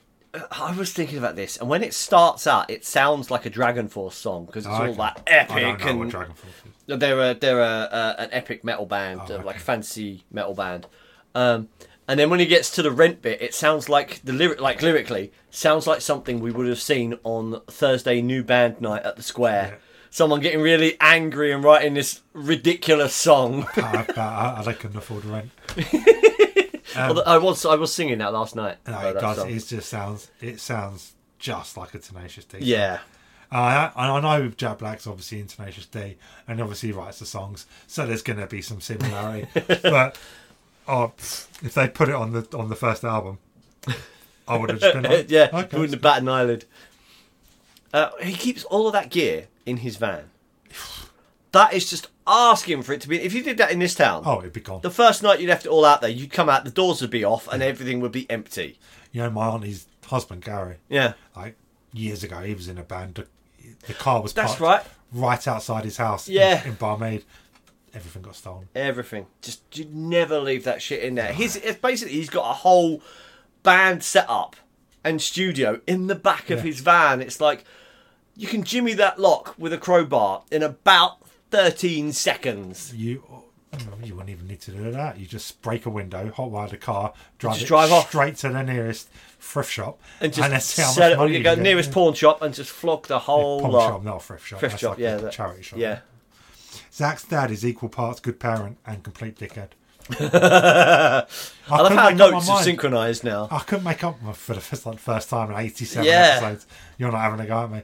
I couldn't make up my mind though because like he's saying all the right things, like do your homework first before you do this and do that. But it's just like no rock music. And I'm No like, rock music. You are a dickhead. My my note on that is what kind of parent tries to control what sort of music their child listens to? By all means, force them to wear headphones when they listen to it if it's shit. Oh yeah. But don't stop them listening to it because they're still going to listen to it. They're just going to resent you while they're doing it. Yeah, or they'll just find other ways of doing it. Yeah, without you exactly. They, knowing. get- they, they, you're not going to ever stop them listening to it. Um, this is a quote from the film, and not me being honest, right? You're a fat loser. or you have body odor. Ouch. I mean, thanks. It's it's a quote from the film. Scoring chicks and getting wasted. The two reasons I got into making music. and I ma- I achieved 50% of them. Um, I'd say it went the music because you know, even though I was shit, I did love the music. Getting wasted, and then girls. No, I, I did. I got into making music because I wanted to get chicks. I was really crap at the music. I got one girl, but my god, was I fucking good at getting wasted. yeah. No, we, we got that down to a fine art. Oh, we were like pff, rock gods at getting wasted. Yeah. Uh, Miss Mullins, you're the man. Thank you, Freddie. Uh, Frankie. And as she walks off, they all turn oh, titter to each other. Um, teacher student confidentiality. I would have ben- benefited greatly if that was real. yeah, gods. Half the trouble I got in as a You child. jumped ahead of me again. Oh, okay. as we get to this part, there was huge parts of the film that I just watched. I, I gathered because, yeah, you jumped there. Uh, sneaking an entire class full of children out of their school and into your van. Utree is on the phone again. Because, I mean, uh, the thing is, Summer sits up front in a seat with a seatbelt on, as does Dewey. The rest of them are doing like we used to do back in the day, yeah. but we were consenting adults climbing into the back of that van with no seatbelts. They're kids! Uh, this is for Stace and Stace only. Hashtag ban the van. um, but no, you're right. Like, I just, I've got so many memories of being in the back of your car, vans, Vans. the minibus. yeah, just. Funnily enough, all my memories are going to gigs. You don't remember any of them coming back? Very few. I remember quite a few coming back because I was the designated driver for a lot of them. I remember one where you fell asleep at the wheel. Yep, that was your fault Yeah, obviously. because you got me high, and then you guys were hotboxing in the car whilst I'm driving down the fucking M11. It was always my fault. Yep. Let's go, let's go back about two minutes where I said like, I, I could I could get wasted. like a monster. That was. Do you remember the time that the nurse nearly got run over? yes. We were in the back of the minibus and I think she was sick. she was going to be sick. Yeah. so we pulled over and then she jumped out of the van and she went she ran across the Ran road to across be the road, sick. and the car missed her by like milliseconds. Mate, And everyone was just like, "You nearly died," and she was just like, "Blah." um, now, can you imagine a big audition like they go to with all the local bands from Harlow back in the day when we were still on the local circuit? Now we'd have probably only had half a band actually turn up, Yeah. because the other people would have been, "Oh, I'm, I'm in France. I'm in a centre France, parts. I'm at this," or "Oh, I can't find my bass." Sorry, whatever girlfriend said no. girlfriend said I can't come. And then we'd have probably ended up brawling with most of the other bands there. Yeah. It would have been all those other bands are just there, just like hanging out, chatting, you know, playing cards in the van. Oh, which, we- we despite would what never Dewey play says, cards that anyway. looks really cool. Yeah. Um, and then we'd have just rocked up there, all in different shipmobiles, and just be like, had half of our stuff missing, not being prepared, and just be like fucking yelling abuse at someone else as they came out. But still claiming to be the greatest band. Still claiming to be the best band there. You know, the best thing to come out of Harlow Town like ever. Pardon me. I was just thinking about that. I was like, oh mate, that never would have worked back in the Remember we day. played what was it, the Doctor's Tonic with the Subways and another story. I've never felt so kind of what's the word? Right, so at the start of the night during the sound check, I never felt so out of my league or kind of like an imposter in my life. But by the end of the night, when we went to the after show party, Yeah, I never felt more legit yeah, because I wasn't watching Phantom Menace yeah. They were all in their sleeping bags watching the Phantom Menace. Come to our after show. We're having an after show party. And I'm like, you. I kind of got there, walked in. They're all watching Phantom Menace in their in their sleeping bags, and I was like, you don't realise what band you just invited for an after show party. No, do you? it was it was ridiculous. There was like a handful of them sat in, out in like the fucking what you got like conservatory sort of thing. So I remember they had a trellis with some lights on it, and they were sat there having a chat and drinking cans of coke. I think Steve was with them. But when we all trooped out to the garden and just started, you know, doing what you do at a party, I think he got a bit scared. Yeah. And that's when he come out and tried to tame us all by playing Nora Jones on the acoustic guitar. Oh god, yeah, that was about the time we left. So I remember we just fucked off and we're like, can't watch yeah, you. sorry guys, we're Oh, off. what you playing any more fucking Nora Jones songs? I was just like, no, yeah, man. Um, I forgot about the child molestation joke. I'm a bit shocked they managed to get it in such a family friendly film. What's that? It's when um, Oh! he gets his comeuppance and he's That like, line, yeah, you've I- really jumped ahead of me. It's like I'm really, I'm sure I've touched all your kids, and they've touched They, me too. they- yeah, or I- some- I whatever touched- he says. Yeah, Was it your kids touched me, and I'm pretty sure I've touched them too. so I thought that was rain. It's not. is it? It's your computer. I think it's one of the computers whirring away. Um, that's why it's always so warm in this I'm room. surprised they managed. I don't know whether it was because it was kind of 2003 and no, not that. It's just one of them things that might go over a kid's head. but yeah, not- I think over a kid's head. But when you're a parent watching it or an adult, you're like, oh no, they but how, didn't. how they got that in a PG-13. Um, the whole terminally ill kids thing Yeah. is brilliant and terrible in Oh, equal yeah, measure absolutely. because you're just like, that's genius, and a kid came up with it, but also. That's a horrible lie to be telling. It's just like again, this is what I'm saying about the whole Jack Black character. Oh, yeah. he's fucking despicable. well, uh, there are several points where I find myself asking, is Dewey Finn actually insane? he's the villain of the piece, right? Well, I just think he's off his rocker. I don't Yeah. think he can be held accountable because he's fucking mental. He is pretty Nobody else, no one in their right mind would do half of the things that he just does oh yeah, without even without even stopping to think about it. turning up to a school and then He- being yeah. like, "Okay, Mister, Sh- was it Schmoobly? Write your- Schneebly. Schneebly. Write your name on the board. Three E's. Fuck it. Fuck it, I'm just call me S. Mr. S. Just to have the actual goal to walk into a school and be like, "Yeah, I'll teach him," and then your entire teaching method is you're on recess. You just go on recess. I'm hungover. I've got a headache on the runs. You're, you're on recess. I have a hanger. Do you know what that means? It means you're drunk. No, it means I was drinking yesterday. It means, you're, an alcoholic. As all them kids would later find out in real life. Um, where is it? Miss Lemons must be on crack. It's like that was my go-to answer for That's the drug reference, right? Oh, that must That's be the it. drug Yes. reference. Yeah, I completely Yeah. forgot about that, but that's yeah. For years, my whenever some, someone said something ridiculous, it was like, "Are you on crack?"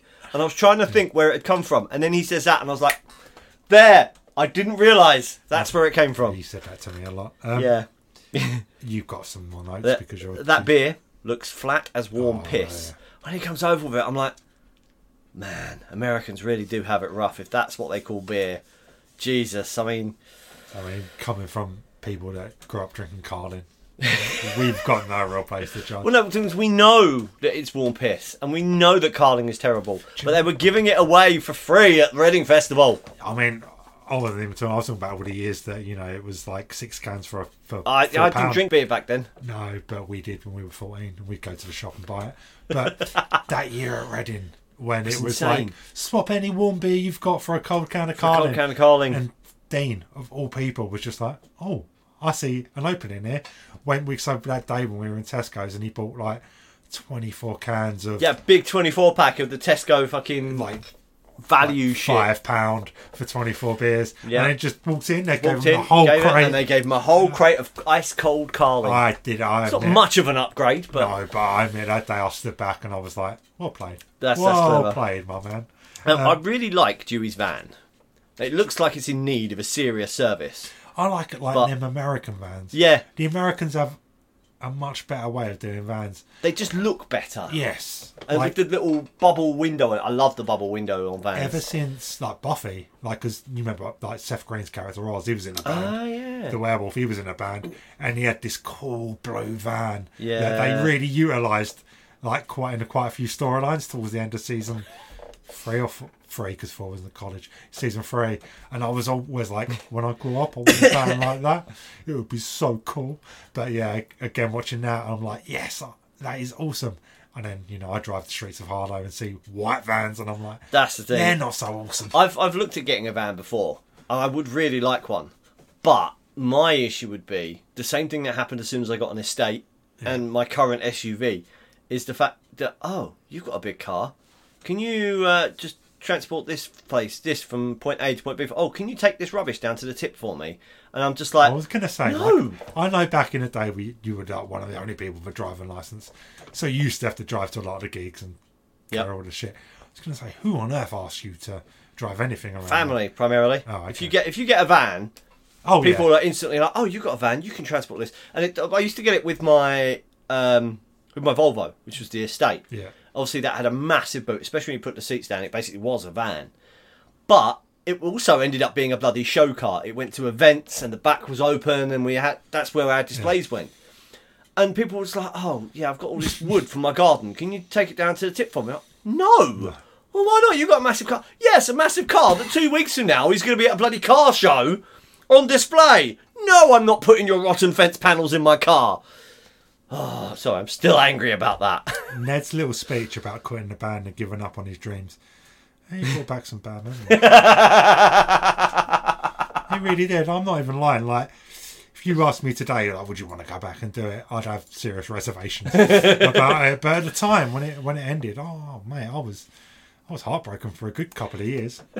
I really I was. wasn't. I think I just enjoyed having my Sunday mornings back. I think by that point you were so over it. Yeah. You were so over the driving around, the bullshit, the having to. There was a constantly- lot of bullshit for very in little the very in payback. the last in the last two years of the band, it was more chore and drama Yeah. than it was enjoyable. Yeah. There was constantly replacing band members. Yeah. There was falling out with people that you've been friends with since primary school because you know someone sends them a text telling them they're out of the band. There was a lot of bullshit and a lot of like the gigs weren't getting any. The gigs weren't getting any better because we kept replacing band members and having to mix things up because we had people coming in like two weeks before the gig who didn't because so and so couldn't make it or they dropped out or do, just didn't want to do it and it was just like it was yeah I think it at was a that fucking point, chore. You were so over it. You were Yeah. just like, oh, I'm ready. Whereas I was just like, no, no, I still love it. And then eventually it broke my heart when I was like, all right, we'll, we'll have to say that th- Yeah. this next gig is the last gig. It's the last gig. Yeah. I was in a funk for a good couple of years after that. Um, if you went to parents' evening and found out Cody hadn't been learning the curriculum but was now an amazing guitar player, how mad would you be?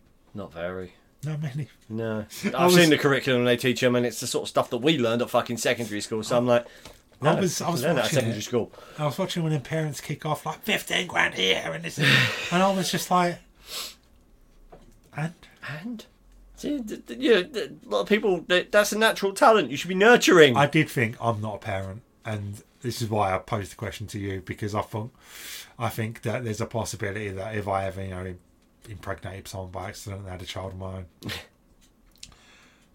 my priorities and what I think would be cool and not Yeah. cool would shift. I mean, four or five years from now, probably because Yeah. they they'll be, be prepping for exams and shit at that point. But at this point, you know, If, if he come home and was like, Dad, um, where's your guitar? where's your guitar? First of all, I'll be like, "What are you playing that shit, boy?" Um, comes in and Dragon Force starts on playing nothing. fucking the darkness.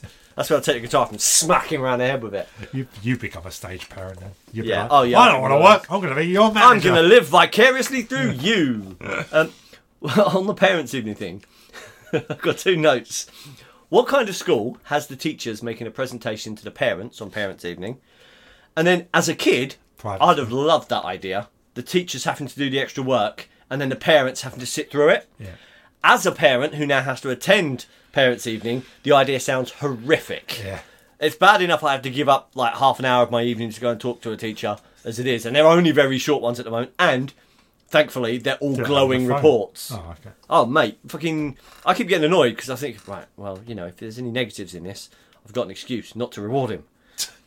But no, Keep they've all moving. been so fun. I mean, last time we went to one, it was like, it was like, yeah, he's an absolute joy to teach. He's bright, he's intelligent, he does all this, he does that. He's This is- just, he's just a real joy to have in my classroom. And I'm like, pre-puberty though, right? yeah, exactly. It's pre-puberty, pl- and I can't see Cody as a child that's ever gonna hit a rebellious phase. I mean, I hope not. 'cause He I can't may- afford to deal with that. There may be the odd thing that that he rebels about, but Yeah. from In my general- perspective, he seems to have like a great life of just like whatever you're into, you do it. You, have you do fun, it. You want enjoy you want to yourself. watch YouTube? Well, Yeah. you watch YouTube as long as it's appropriate. You want to play games? As long as Yeah. they're appropriate, you play games. You know. Yeah, as seems long as to- he's doing what he what he has to do. I can't. I I feel like he lives in a. I don't want to sound this to sound detrimental because I genuinely think you're a good parent. I genuinely think you and Amy are good parents, but there's very strict. Say Zach, right? He grew up and his dad's Yeah. on his back. Very strict kind of like upbringing and stuff. Whereas Cody seems kind of free to enjoy himself and Yeah. get on and do what he wants, Especially at this as age, long you know, as he this- behaves. th- th- I don't believe there should be lots of pressures on kids at fucking seven years old. No. So yeah, I don't see the point in in putting those pressures on him. And he's doing well, as we keep getting from the feedback. Oh. Yeah. But yeah, it meant last time I was like, right, well in that case, I guess we're getting takeaway for dinner. I was just gonna go home and do pasta or something, but it's like, oh right, well you did such a good oh job. come on, you have takeaway five times a week. No, we don't. We've had to cut down. We're spending way too much on Oh, really? fucking takeaways. Dewey's old band's song at the Battle of Bands sounds awfully like Goo Goo Dolls. It does, doesn't it? it is a proper sort of mid 90s Yeah. alternate ballad sort of Yeah. thing, and you're like, It sounds like the Goo Goo yeah. Dolls. And it's not the sort of thing you play as your battle one of a song in a band. battle of the No. bands. I mean, if you even It's good, but if you compare it to the song they're playing in that opening scene when Dewey's doing his Reggie impression, yeah. that song's so that much is better. so. Yeah. that is a Guitar much solo better and song. stage dive aside, that song's so much better. It just sounds like Motorhead or something. And then they get rid of Dewey. And they get Spider in, who's who looks far more rock than Dewey ever did. Yeah. And suddenly they tame down. To And they do an came down acoustic- to play this, uh, yeah, this acoustic emotional kind shit. of Goo Goo It's- Dolls ballad. Um, dismembered by the teachers' union. What a way to go. Oh, shout out Pig Rectum. That's Pig rectum, yeah. What about pig rectum? when I start a punk band, I'm calling it Pig Rectum. Um, after the parents' evening, when Mr. Schneebly and Sarah Silverman, whose name I can't remember, um, go back to the apartment, shouldn't Dewey be in prison or something and not sat at home eating cereal? Because the police come to the school. but he's because- not actually. He's impersonating a teacher. I'm not sure It's- that's I mean, an it's fraud. arrestable offence, though. I suppose at that point they don't know how they don't know that he smuggled them out for the auditions and all the various other And then he bits and completely pieces. ignored the curriculum and just taught him to play music. and just taught to play music. But yeah, surely he should at least be being held overnight for questioning or I think something. this is a case of movie magic. It's mu- mu- yeah, a bit of hand waving, isn't it? Um, I like the setup. Oh, it's not a note, but I like the setup that Sarah Silverman's character's always, all the way through the film, having a go at him about not standing up Yeah. for himself. And then eventually, and then obviously, he, stands up for himself. to but go with and her. watch the gig. um, how can I tell? oh, I've already done that one. Woken up by a child kicking your bed. Welcome to parenting. Lost count of how many times I've been woken up by things like that. You say bed. I say Mattress on the floor. it's not really a bedroom, is it? It's. I do like the little turret bit. I'd have. I'd have a, my desk set up in there probably, or like a big. Oh, big big armchair. We could just sit there and read, surrounded by the windows. I know he's got the curtain thing around him, but I just I couldn't. You That, can tell he's been single the entire time he lived there, can't you? yeah, I need walls and a door. If- Yeah. If, I want, if I'm going to be private and happy and relaxed, I need walls and a door. But it has curtain's got not that gonna exposed do it. brickwork. I mean, maybe that was. The exposed brickwork does. Oh, Did you, Cancels see, it out, yeah. did you see the band stickers on the windows? Yeah. It's bizarre how many of them I recognise the Yeah. names of. Yeah, I, I was I- like, oh, mate. I was very happy that there was like bands like Fugazi yes. on there and I think Cannibal Corpse. Not Yeah. I'm a fan. Of, I'm a fan of Fugazi, but not Cannibal Corpse. But it was the oh, what's that word I'm looking for? Not mainstream, kind of quirky. It's the little not Yeah. mainstream, like because you can imagine him. He's Could have just had like ACDC, you- Megadeth, I mean, there, and all there that. are Black Sabbath and there's the Who and stuff, but on that window they've got some real cult yeah, bands. And yeah. I'm like, I appreciate somebody that. clearly did their research. Somebody, well, Jack Black probably. that to me sells it that he's a real big music Yeah. fan. They haven't just gone to the, Yeah. the gone to the big names Not to stick just on there. the montage of him showing videos of rock greats and Yeah. the rock spider spidergram or whatever is that. Oh what it's yeah, yeah, with the yeah, Yeah. With the connections. called? Yeah, not just that, but the fact that he's got some real cult band stickers. I'm like, there's a man. who That knows that his shit. required effort to get some of those stickers. Um, the School of Rock. Well, I fucking cheated in the Battle of the Bands. Yeah, I only saw definitely, two yeah. bands. There are them two bands. School of Rock. School and of Rock were by far and away the better band. Uh, but I'm so I, I did write this note, and I, I wanted to say that I think they were cheated, yeah, but for the quality of the film, I'm so glad they didn't win. Yeah. If they'd won, it would have been like oh, fuck. yeah, But way if- too too yeah. Disney. yeah. But the fact that they lost, but he got and he got bummed out, and then they were like, don't worry, Well, he just like, played an awesome gig. Yeah. It's like, oh, he did yeah. reminding him of what it's really about. Arriving just before they're due to go on stage, completely missing sound check. What kind of amateurs would do that? At least they were all sober. I mean, the thing is, yeah, they were all sober and they were ready to go on stage and they were flawless. Unlike some other amateur bands I could name who would rock up minutes before they were due to go on stage, Trash. half of them trashed, missing their gear, not ready. play it and then swagger play a mediocre gig and then swagger off stage like they were the best thing that's happened to music. I missed that. So anyway, I miss being in my twenties. I, I miss that. I miss like that ego, that kind of like Yeah, just that impenetrable, bulletproof belief. That, yeah, think no, it- we can do that because we're awesome. I think it was after the band. After the band, that I suddenly just was just like, "Oh no, I'm not hot shit, am I?" Oh no. And the reality of my losing really kicked in. Reality crushed you. right, so my very last note. Okay. I'm not always happy. No, sorry, I'm not always a fan of happy endings, but this film could not have ended any better. It is a very, f- such a feel good ending. There's there were some ways like missteps they could have gone. Like they could have won the Battle of the Bands. They could have got signed a record deal. Yeah. They could have gone and done all this stuff, but. Sorry, Ugh, swine flu. dying in. The fact that the happy ending was basically Dewey realised that he didn't have to be a rock star, but he could pass Yeah, his he can knowledge pass on it on and to still the do what kids. he loves. And he found like he- he found contentment yeah, by like throughout the journey he's been on. This. I really liked it. yeah. Really liked it. Um, I've got some notes on on the gig. Adult size school uniforms. I've seen some videos like that. Yeah. It Screams ACDC. no, I mean, that's not where I I know was what you're going, talking but about. but- Um, why does Braceface? I apologise. That's a nickname. I can't remember what her real name was. Why does Braceface appear to be wearing a cut-off Nazi uniform on stage? I didn't notice that. but- Yeah, have a look at it. It's like a the, the uniform jacket with the sleeves cut off, and then the cap and everything. And it, I, I, it can't be. It must be some sort of Air Force uniform or something. But it looks grey, and with the the badges on it, it just looks like a Nazi uniform. Can we shout out Billy? Which one's Billy? Billy's the costume designer kid. Oh yeah. it he stole the scene from Jack Black a couple of times. Oh god, yeah. Every time he he gives Jack Black the the back chat, yeah. yeah, he steals that. Jack those Black's scenes. Jack Blacking all over the place, and then this little kid. He's just like, picks look at up- you with your bow tie. Yeah, it's like, Don't you be talking about my bow tie. okay, Billy, I hate you. It's like, no, we're over having a gum. Ah, you're tacky, and I hate you. You're tacky and I hate you.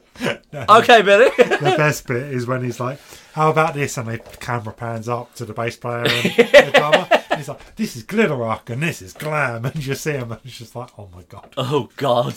Yeah, when he's when he's doing the little mannequins Yeah. with all the feather boas and things, and you're like, oh. I, I, love- I love that character because I, I just feel like like there's Jack Black's Jack Blacking all over the place. as we've said. I love how that's now become a noun. I'm just Jack Blacking.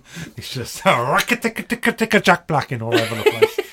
but and there's a lot. It's like like, there's a lot of jokes and there's a lot of comedy. But I still feel that like he brings a certain level of Yeah. levity Yes. to this film. And uh, yeah, I really want to shout him out. I think he does an Yeah. incredible job. That is a good character. In I do fact, like I want that to shout out character. all the child actors, even Zach. I feel Zach plays the put upon kind of. Oh yeah, and he's like, yeah, okay. "You're the lead guitarist in a rocking band. This is your dream." And he's like, Watching him play guitar is Okay. very much like watching Dow playing Yeah. guitar. Doesn't really. It's very. Yeah, might be good at what you're doing, but you look like you came from MFI. That's the bit, right? When he first starts teaching them, Yeah. and they play Iron Man, and then they play whatever.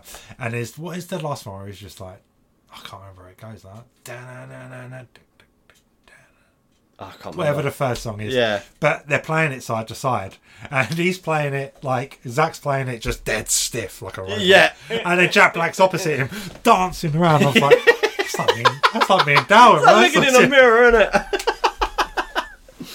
um, crowd surfing just does not seem fun. It's definitely not fun when you're below, because I've been in that Oh, yeah, situation yeah, several yeah. times. But I also can't imagine it's that great when you're on top either. I can. Oh, I, think, Really? I think I'd like to crowd surf. You just you just want that physical contact, I right? just want someone to touch me up as I'm yeah, I, surfing. I no thanks. I'm not not about that um, You- life. A man who, who adores attention as much as you doesn't want I to adore crowd surf. attention. Don't touch me. yep, don't fucking touch me. I, Um, it's it just got- it's just one of them like uh, Dewey's got like the top ten classic rock things he has to Yeah. do, like you know drum solo, And it's obviously it's a callback to earlier in the film. oh when he yeah, did where it and- no one catches. Do him. you remember that time at the square where someone stage dived and basically broke their neck? I didn't. They, they didn't break their neck. They like damaged their head or something. No. Can't remember what gig it was, but yeah, they were there. They were absolutely wrecked, and they jumped up on the stage and tried to do a stage dive off, and obviously no one was Everyone there to moved. catch them. And yeah, they just basically landed on their head. The, the gig had to stop, and paramedics came up, and they had to take him, take him to a hospital. I do remember the himself time we stone were in cold the out. square. and I was a bit drunk, and we were in. Surely in not. fact, I was very drunk, and we were all in the pit watching something. And I think I kicked up. I kind of jumped up on the edge of the stage and kicked off, and, come back, and I hit Stacey. I caught Stacey by mistake, and I turned around to apologise, and she punched me in the face. and I have never been punched in the face with a better punch. In my, I've been punched in the face a few times, Quite a few times. but one has never landed as good as that. So Ash, watch out. All right. Yeah, don't piss her off because she'll knock you the fuck out. I caught her by accident. I think I don't know if she knew it was me. She probably did know it was me. To be Probably, fair, yeah. She's probably like, "So "I've waited years for this. just an excuse, or but or if it was just reaction or whatever." But she fucking clocked me in the right in the side of the face, and I was just like, "Jesus, I've So you have been a knob. been hit by grown men, and they didn't hit me like that." Leather jacket, but minus the jacket. So just leather sleeves. what the fuck? Now, I saw that. I see him dress that, and I'm like. I think we're going to do 20 minutes on fashion this week because Rooney's going to be all over that. as, as has been stated, I do like my fashion and I, I, I don't mind some outrageous fashion choices. That, however, no. I don't care how good your body is. dad. I know you got a dad bod now, but if if a girl would have suggested you wore that in your early twenties, Oh, you could put it. of course on, I would have. You would have been in. The girl that suggested me doing anything in your early 20s, I'd have fucking done it. Jesus, mate. How do you think I end up in as many compromising situations as I did? Rooney. I get turned on by by dick sucking, but not me doing dick sucking. I like to watch someone else do it. So we're gonna, you know, bring a guy home with us tonight, and you're gonna suck him off while I watch. And that's how RooneySucks.com got started. you thought it was just a website for insulting me. No. Wait, first I'm gonna put some dark lipstick on you. and we're gonna paint your nails. put you in put you in the nurse's uniform. Oh, no, that was me. Yeah. It's like all these weird. I don't know where that, that picture was on your fridge for ages. it wasn't was on my fridge for ages because uh, little Josh stole it. it? Yeah. Yeah, and I was like, look, I've got this. That was Yeah. because you had the photos of me He stole in off the his- makeup that he stole, off of his, sister. and gave to me one day at rehearsals. and I he was like, decided that he had to he had to balance the scales, so he stole that one from you. And yeah, that li- that was stuck on my fridge. It's in it's in a box of documents somewhere in my yeah, and house. then pictures of you are somewhere in my life. Basically, whenever one of us dies, we have to we have to Out, dispose of the evidence.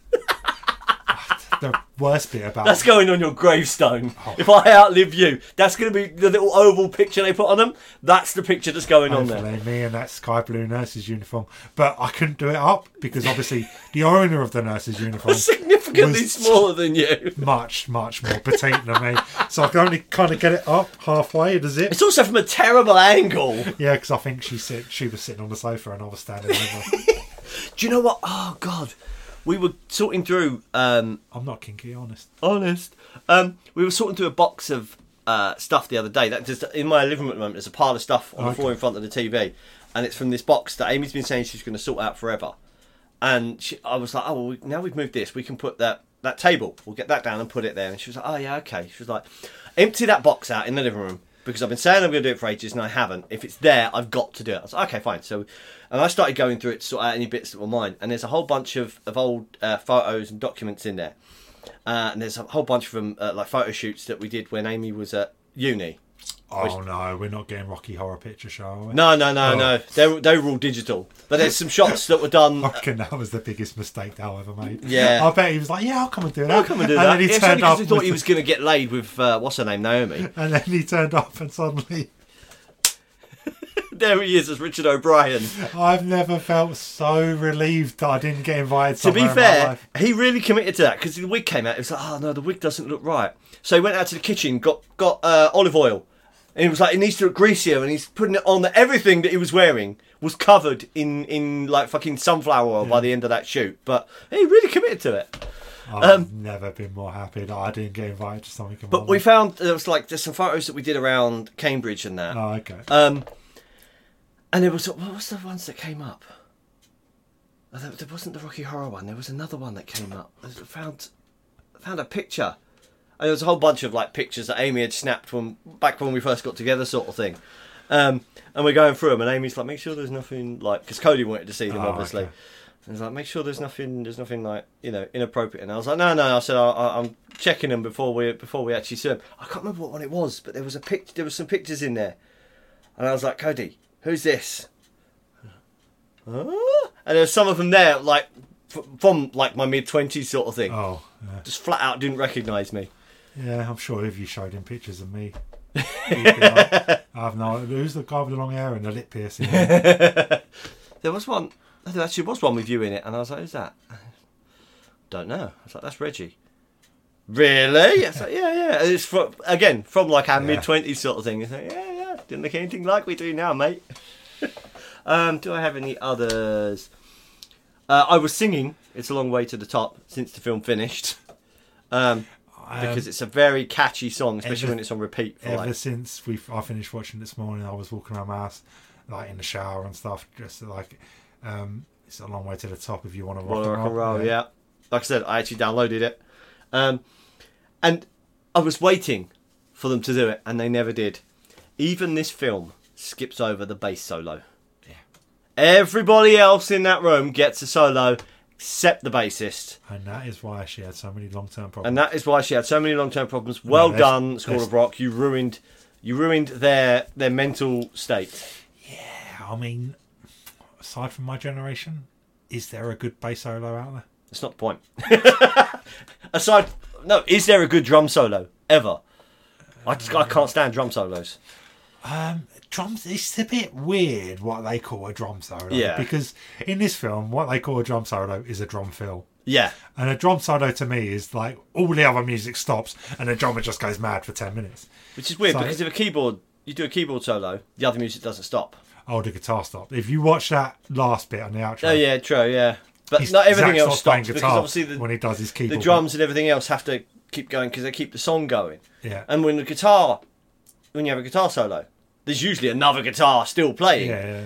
But yeah, with a drum solo, people expect everything to stop There's except for the drums. there's a Blink 182 song. I can't remember what it's called. I think it's the last the last song on um, the Blink 182 self-titled album, where Travis Barker spends about five minutes just going mad. Like the song, like they finish the song and it's all just like kind of feedback in and keyboards coming out, and it's just him for about ten minutes just going mad on his drums. And I remember I had it on a CD once when I worked where Amy works. and I was in the unit doing my job, and I put the CD on. That song come on, and I'm listening to it, loving it, and it goes quiet, and I'm just listening to him go crazy on his drums, and someone just pipes up. All right, we get it. You can play the drums, and I was just like, pause. now, do you know why he does this? Because there are very few drummers in the world that can do this. And started going. No off on one my cares. arse. No one wants to listen to the No, drums. turns out they don't. No, Or it's, bass. it's one of those things. A bass guitar, I can listen to a bass guitar because Oh, at the end yeah. of the day, I it's love- it's tuneful. these like if you'd given the chance, I think I'd much rather have been a bass player. Yeah, I'd probably would probably would have have liked been- to be a bass player. Like now, if someone said to me, "You got to learn an instrument," I'd probably choose bass. yeah, yeah, so would I. seems so and much not just more because fun. it seems easier. Oh, easier. It'd be easier because there's only four strings. But Well, it's easier to learn how to play a song basically on a bass. yeah, basically, Harder to learn to play the bass. Yeah, yeah. Than it is the guitar. yeah, you can you can coast through being a band. Oh, with you can one play bass. one And the thing string is, on the bass if you every really want. band needs drummers and bassists Bassists. And because that was always the problem. It's Oh, like yeah, it was- everyone wanted to be a guitarist, everyone wanted to be a singer. Um, if you had a keyboardist, they were usually in demand. If your if your If you could band play- needed that, but every band needed a drummer and bass, bass which is why how comes like drummers and bassists are usually in more than one band. Oh, yeah. because they're in demand. I have to say, like with all the different bass players we had, we only ever had one that was actually any good. Yeah. I know we, we had a couple that were good, but most of them didn't stick around very long. No, Uh, the first one, the first bass player we ever had was so good. Yeah, but he just hated playing bass. Yeah, yeah, he did. He just didn't want to be a bassist. He wanted to be a guitarist, but we already had two guitarists. Said no, you can't play bass. And eventually, I think he just hated us. Yeah. And we- We did a gig with uh, what's his name, Dan something or other. He only did one gig at the Horn, where we did the big intro with the keyboards, where we sent little Josh oh, he out. was good. Yeah, Yeah. uh, From and- Dan from Sunshine Station. yes. Yeah. Yeah. because he was actually a professional musician. He played at weddings and all sorts. he actually wanted to be there though because he was friends with. with Jack. Yeah. He only agreed to do one gig with us, but that was a that really was good. good. That gig. was the best. In, that was one of the best gigs we ever played. Yeah, and everyone hated the intro. Even oh no, I, I loved that. I loved it, which is why I organised it. All and of Dan, us. well, Dan was on board with it. He was like, "Yes, because this is this is cheesy, over the top. I love it." I love it all of us and all coming from the dressing room. and Dressing one by room was one, walking- backstage, and it was the drums, Yeah. and then I came out, do do do do do, And I think and I then the come bass, and then the guitars came out, and then it was like, yeah, and then boom. that was one of them gigs where like going into it i was like i'm going to stay relatively sober because we've not only do we now have one very like not, not to put down any other musician that was ever in our band Yeah. but we've got one very good guitar player we've now got a very very, very good- good guitar player playing bass the drummer is about 12 and never makes mistakes Yep. I need to I need to get on it, and I think that's why it was so good. But you know, he was I, I forgot about because it was only one gig. But Yeah. aside from him, He was a guest bassist. the first one, the first one was just Yeah. It was back in the day. You could give him a ballpark, and he'd pull the first bass line he wrote would be like, "Oh my god, it's Yeah, He was very, very, he was good. very good at doing that. yeah, criminally under you under. Uh, Appreciated. Appreciated, yeah. yeah. so sorry. That's because he was a he was also a miserable bastard most of the time. Uh, yeah, but weren't we all? I wasn't. No, apart from you. I was going to say, no, I wasn't. I'm far more miserable now than I was then. I suppose actually there was that point when Dal played bass for a while. He was he was alright as well. Actually, yeah, he was a better bassist than he was guitarist. Sorry, Dal. Okay, do you have a score? yes. Uh, uh, it sounds it sounds low compared to some of the scores we've given recently, but you know it's because we've been watching some seminal films recently and some of my favourite films ever. So for me, as soon as I find a fucking pen, um, it's getting.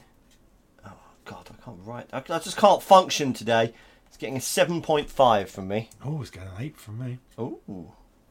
I really like this film, and I think a lot of my love for this film comes from the nostalgia point of like we were actually in a band Yeah. when I first watched this film, Yeah. and I related to Dewey, I related to all them kids, I related to nearly every character in the film, but at the same time, it's totally entertaining, Yeah. totally watchable, family friendly, and original.